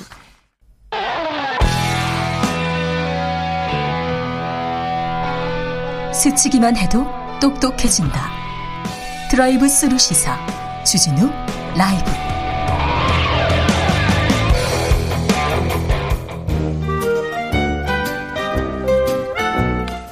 민생이 먼저다. 함께 잘 먹고 잘 사는 법 찾아보겠습니다. 민생과 통하였느냐? 생생민생 통리. 안전하 선아 민생생각 안진걸 민생경제연구소장 새해도 함께 열심히 달려보겠습니다. 예, 감사합니다. 네, 다들 새해 복 많이 받으세요. 너무 많이 달려서 걱정이에요. 괜찮습니다. 더 달려야 됩니다. 자, 소장님 오늘은 예. 어디를 달리다 예. 오셨어요? 오늘 말고 금요일 날 네. CJ CJ 그룹 본사까지 갔다 왔어요. 네. 어, 작년에 170원 올랐고 올해 100원 올린답니다. 네. 270원 올렸잖아요. 네. 근데 60%를 본사가 가져면 안 되죠. 안 되죠. 우리 택배 기사님한테 예. 좀 올려준 건데. 그래서 방금 전에 진경호 택배 노조 위원장님께 네. 제가 주식 라이브를 대표해서 여쭤봤습니다. 네. 그래서 솔직히 그러면 단가를 얼마나 올려달라는 거냐. 네. 건당 30원 정도만 올리면 된답니다. 택배 기사님들은 예. 270원 중에 30원만 예, 올려달라. 맞습니다. 그러니까 그 270원 중에서 과로사 대책 비용하고 네. 산재 고용보험 지원 비용 일부 쓰는 거 외에 그다음에 이제 분류 작업을 회사가 투입하잖아요. 네. 그 비용들은 인정이 되니까 그 비용들 빼고 30원만 더 올려주면. 근데 택배 기사님들한테 30원 올려주자. 그 무리한 것도 아닌데 예. 그걸 예. 안 해주니까. 200건을 나르면 하루에 6천 원이 임금이 늘어난 거예요. 300건을 나르면 9천 원이 늘어나는 거잖아요. 네. 근데 CJ 본사가 계속 대리점에서 알아서 해라는 식으로 발을 빼고 있는데 어, 새해 벽두부터 이런 말씀해서 죄송한데 CJ 그룹이 정말 굴제 대기업이잖아요. 돈도 많이 벌었고요. 택배로 돈도 많이 벌었습니다. 네. 그래서 어, 본사 직접 나서서 빨리 기사님들 지금 파업 이 추운 겨울에 일주일째 됐거든요.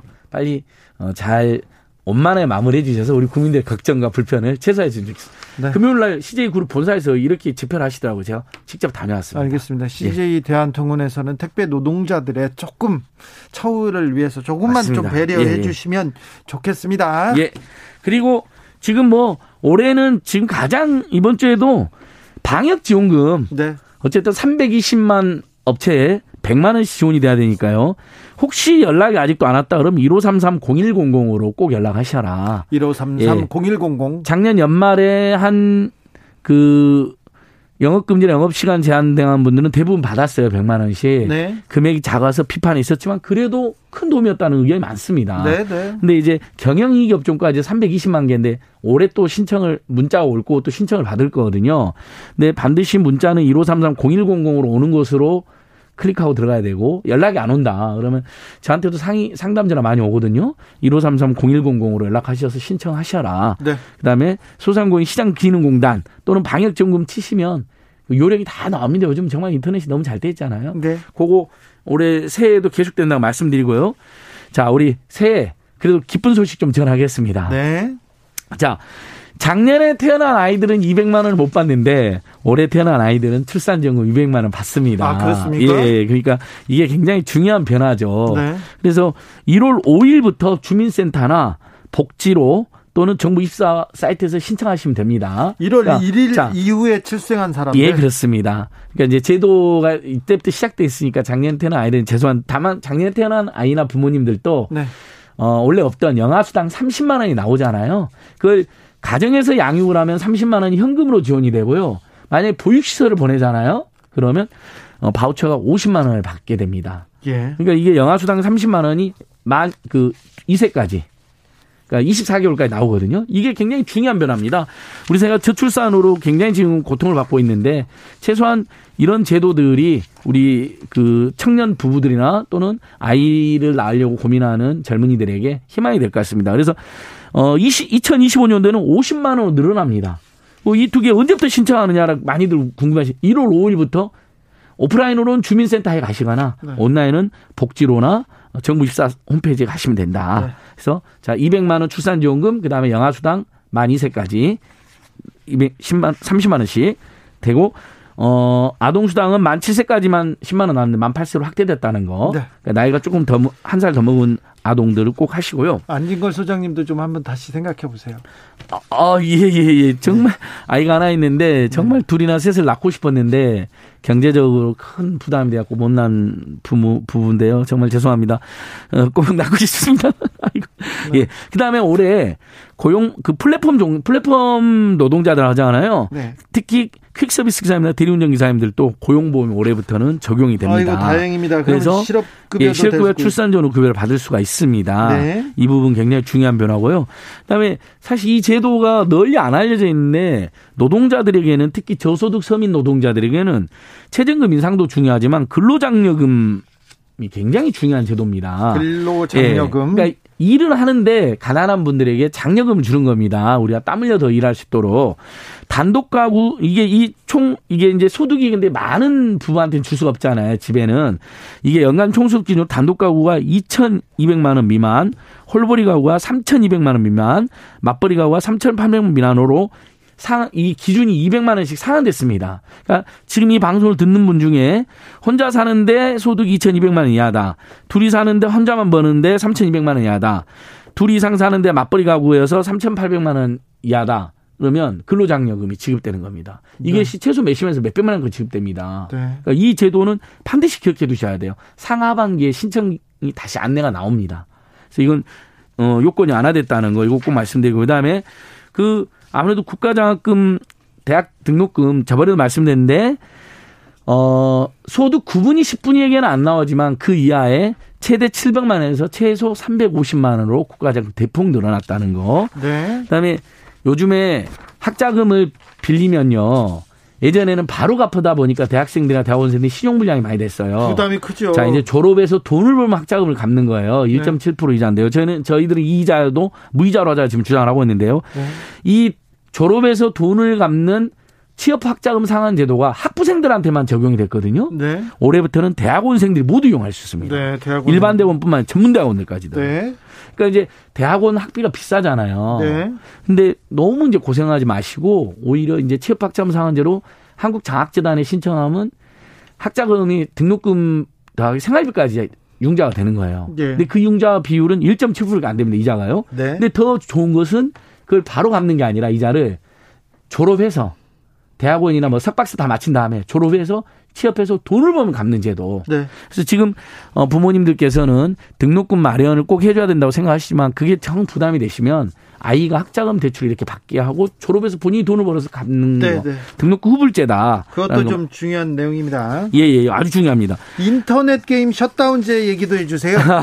이게 이제 게임 하신 분들이 굉장히 중요한데요.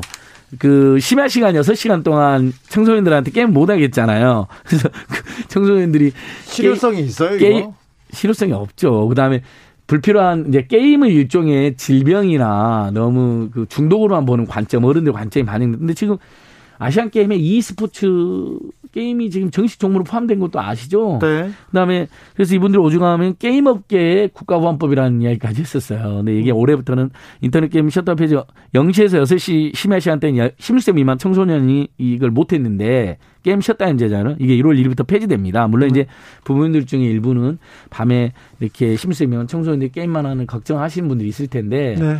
근데 어떤 식으로든지 이 그 청소년들이 이것을 빠져나간다고 하더라고요. 저도 네. 게임은 잘 몰라서요. 네. 그래서 아예 어, 불필요한 규제는 없애고 하지 말라고 어. 하면 더 하니까. 네. 그렇게 저 저희도 어렸을 때 오락실 가지 말았는데 그렇게 오락실 가서 갤로그하고 네. 제비우스가 재밌었다는. 네. 예.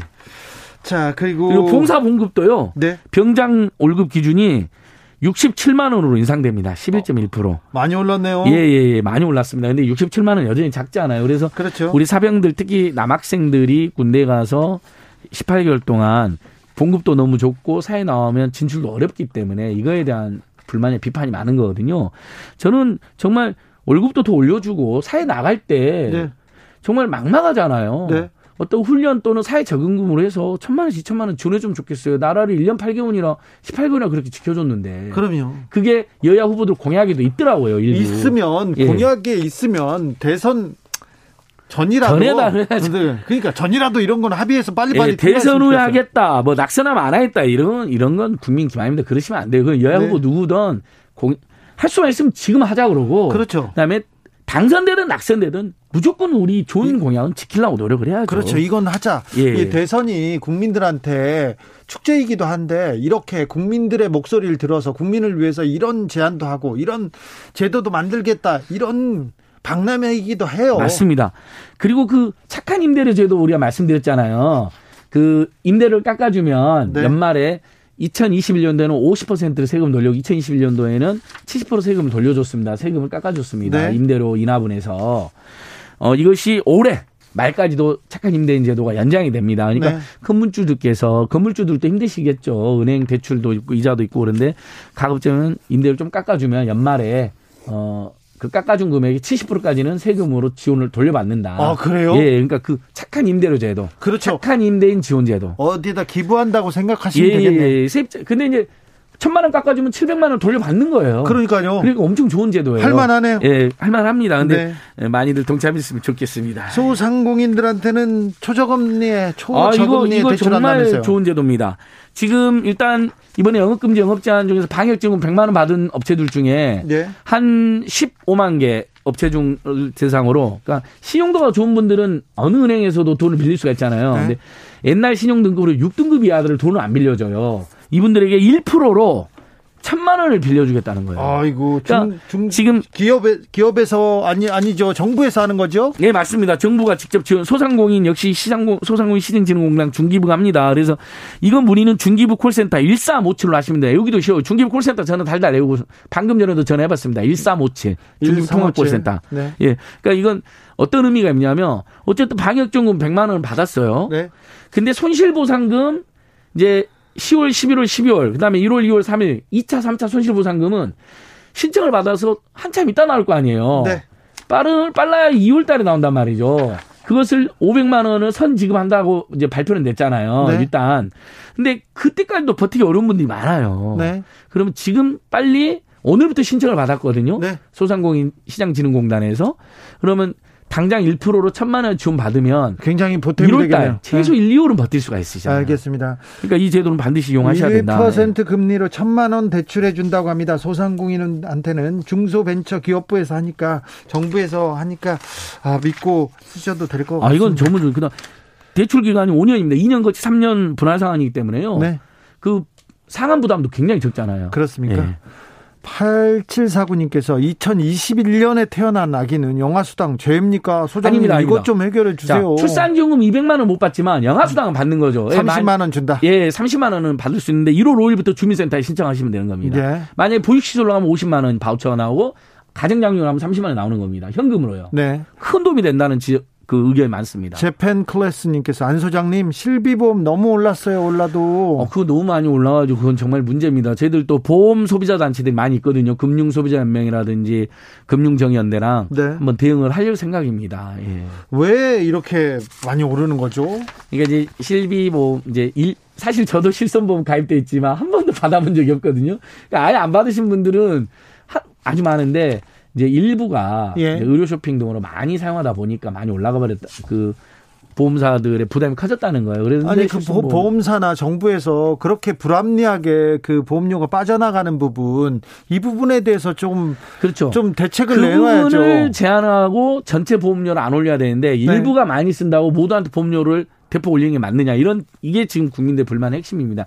사실 실손보험은 건강보험 보장성이 강화되면 의미가 줄어들어요. 왜냐하면 건강보험으로 모든 걸 해주면 실손보험이 있을 수가 없잖아요. 네. 근데 건강보험 보장성이 아직 70%가 안 되니까 나머지 보험료를 실손보험을 받는 거거든요. 네. 자, 그리고 올해부터는 반려견 외출 시에 목줄을 어떻게 해야 된다고요? 2m 이상으로, 2m 이하로. 2m 이상 되면 네. 훅 달려들어가지고 개, 강아지들끼리 싸움 나거나 사람들한테 이렇게 조금 위협이 되는 거 있잖아요. 이제 반려견하고 예. 외출할 때 2미터 이내를 유지해야 반드시 됩니다. 유지해야 됩니다. 예. 그렇습니까? 그리고 엘리베이터나 이런 데서는 안고 있어야 되고요. 안고 엘리베이터에서 풀어놔가지고 저도 깜짝 놀란 적이 있어요. 그래요? 그러지 않으셨으면 좋겠어요. 네. 그러니까 밀폐된 공간에서 안아주시고 밖에서는 2미터 내로. 왜냐하면 이 줄이 길면 네. 아무리 순한 부모님 저 아이 저기 반려견의 엄마 아빠들은 네. 순하다고 생각하지만 확 달려드는 경우가 있습니다. 그렇죠. 예. 주인한테는 순한데 다른 사람들한테는 안 순할 수도 그래요. 있어요. 그리고 가끔 한 번씩 물지 예. 매일 물지는 않습니다. 그거 안 됩니다. 우리 애는 착해요. 이게 네, 안 됩니다. 예. 1944님께서 실비 34% 올랐습니다. 이 문제 좀, 예, 좀 짚어주셔야 되겠어요. 1세대 실손보험 가입자들이 많이 올랐습니다. 네. 옛날에 가입하신 분들이 그때 혜택이 좀 많았다는 거예요. 네. 근데 사실은 실손보험 아이 그 가입만 됐지 지원 안 받으신 분도 많거든요. 그런 분들이 엄청난 부담이 되죠. 그러니까 많이 쓴 분에게 많이 올리고 조금 안 쓴 분들은 아예 인하를 해줘야 되는 거 아닌가요? 알겠습니다. 뭐 이런 의견도 있는데 제가 계속 추진해 보겠습니다. 6002님께서 다자녀 국가장학금 소득분이 상관없이 지원하는 법안 국회 예결이 통과하면 된다고 했는데 꽝인가요? 제, 제가 여러 번 말씀드렸는데 울고 싶네요. 여러 번 말씀드렸는데 아이가 셋 넷이면 엄청난 부담이니까 네. 소득분이 9분이 10분이 적용 안 해야 되는데 그게 여전히 적용이 돼 버립니다 올해. 아이고. 특히 소득분이 8분이 8분위까지만 돼도 네. 셋째부터는 무상교육이 적용되거든요. 다자녀는. 네. 근데 9분이 10분이 다자녀는 무상 적용도 안 되고 국가장학금도 안 줍니다. 그래서 이 부분은 반드시 다자녀인 경우는 소득분을 풀어야 된다. 그래서 작년에 국회 교육에서 통과됐는데 기재부가 반대하면서 여기에 대해서 깎여버렸습니다. 정말 죄송합니다. 올해도 더 노력해 보자고요. 이거 끝까지 노력해서 반드시 최소한 아이 셋, 넷, 다섯 있는 집은 어, 소득분이 제한 없이 국가정금하고 셋째부터는 무상교육 되게 노력하겠습니다. 생생민생통 안진걸 수장과 함께했습니다. 감사합니다. 감사합니다. 자, 안진걸 소장의 주제곡이죠. 토이스토리 주제가이기도 합니다. You've got a friend in me 들으면서 저는 여기서 인사드리겠습니다. 오늘 돌발 퀴즈의 정답은 6개월이었습니다. 6개월. 저는 내일 오후 5시 5분에 돌아옵니다. 지금까지 주준이었습니다.